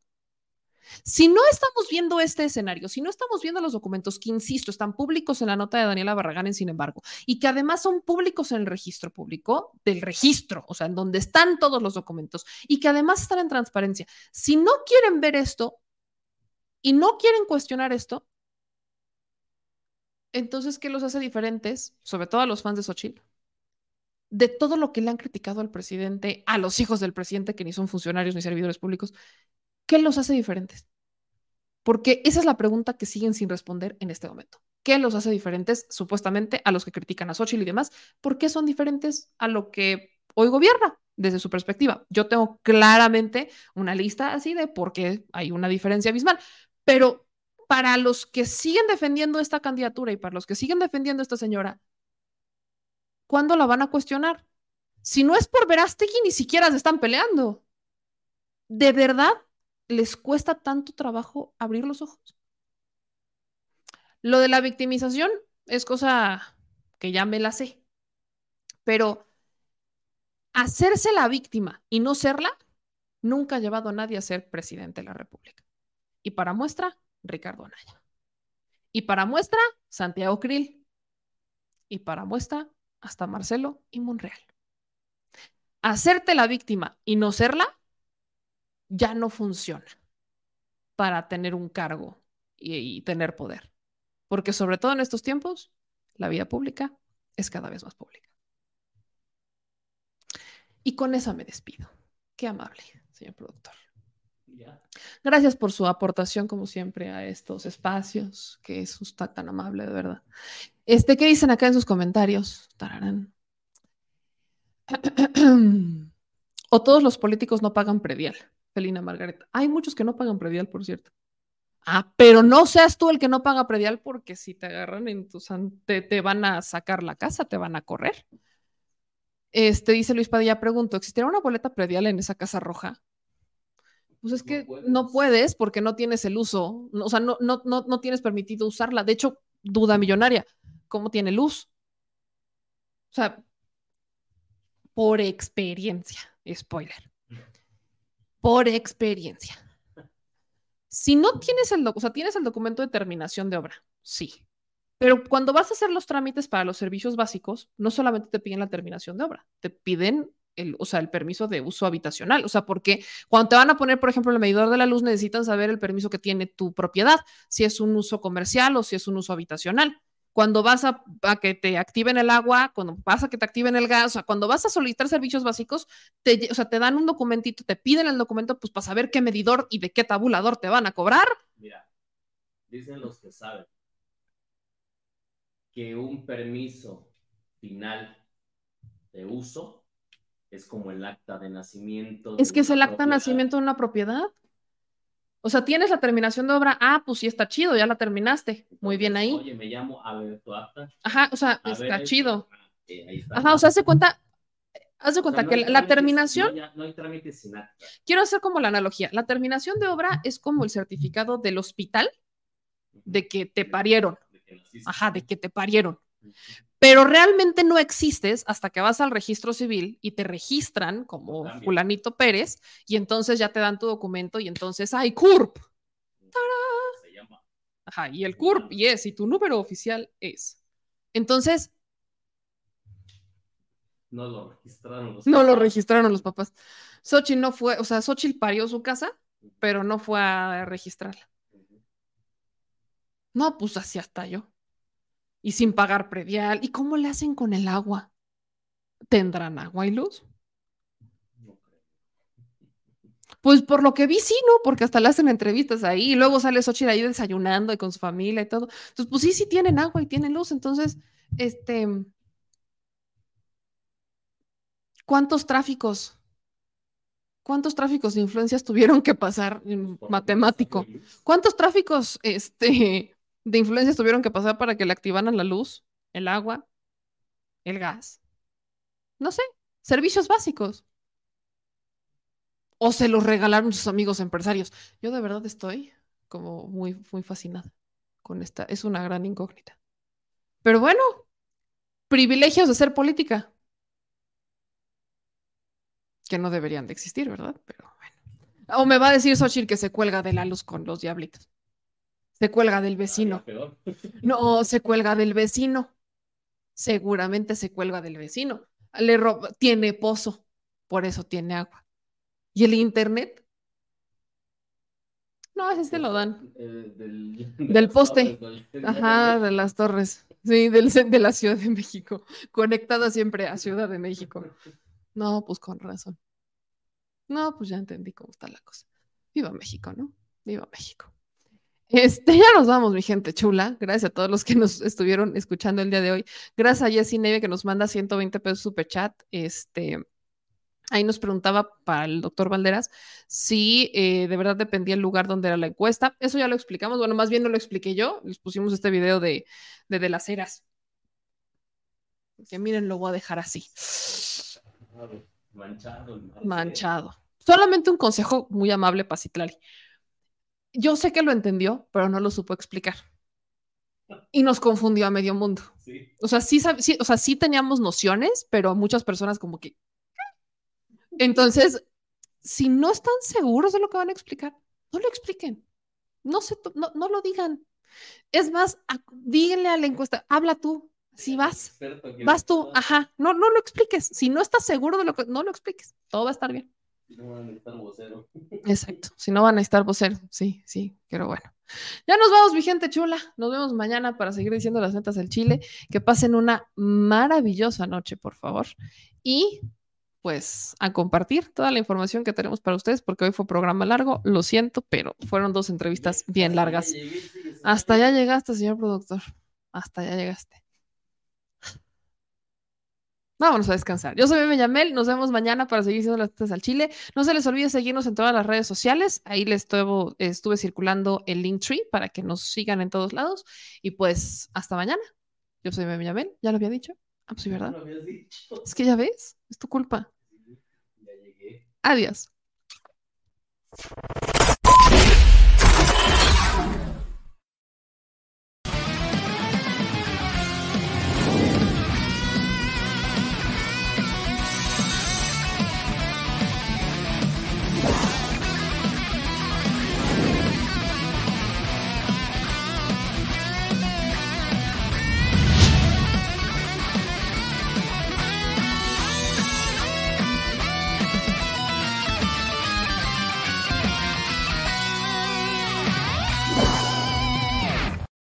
Al Chile, la indiferencia es el peor enemigo de todos y más de los animales.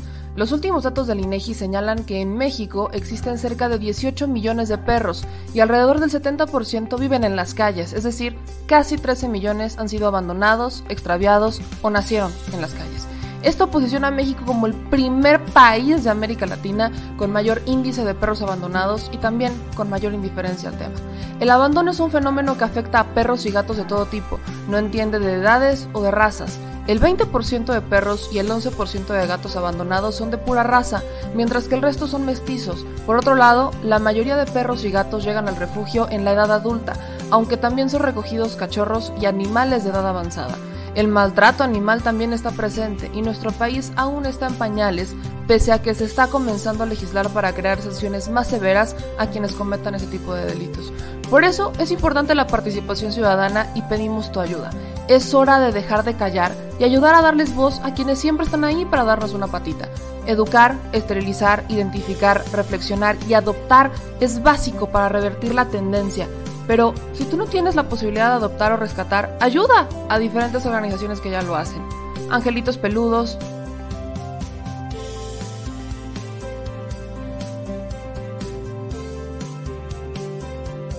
Amor sin raza.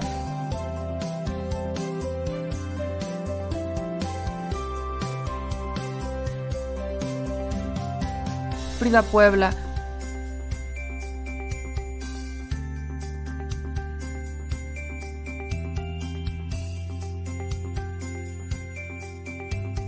Rivera Rescue.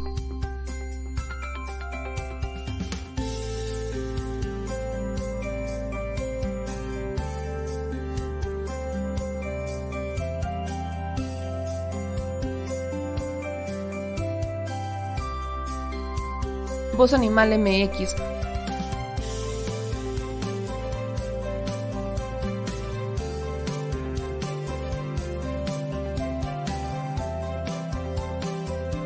El albergue San Cristóbal,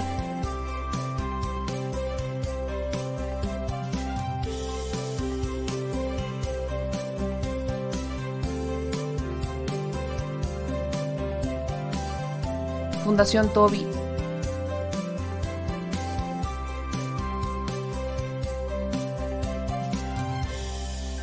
o Patitas Invisibles son algunas de las organizaciones a las que constantemente donamos y apoyamos, pero no es suficiente. Ayúdanos a que sean más voces las que salven vidas.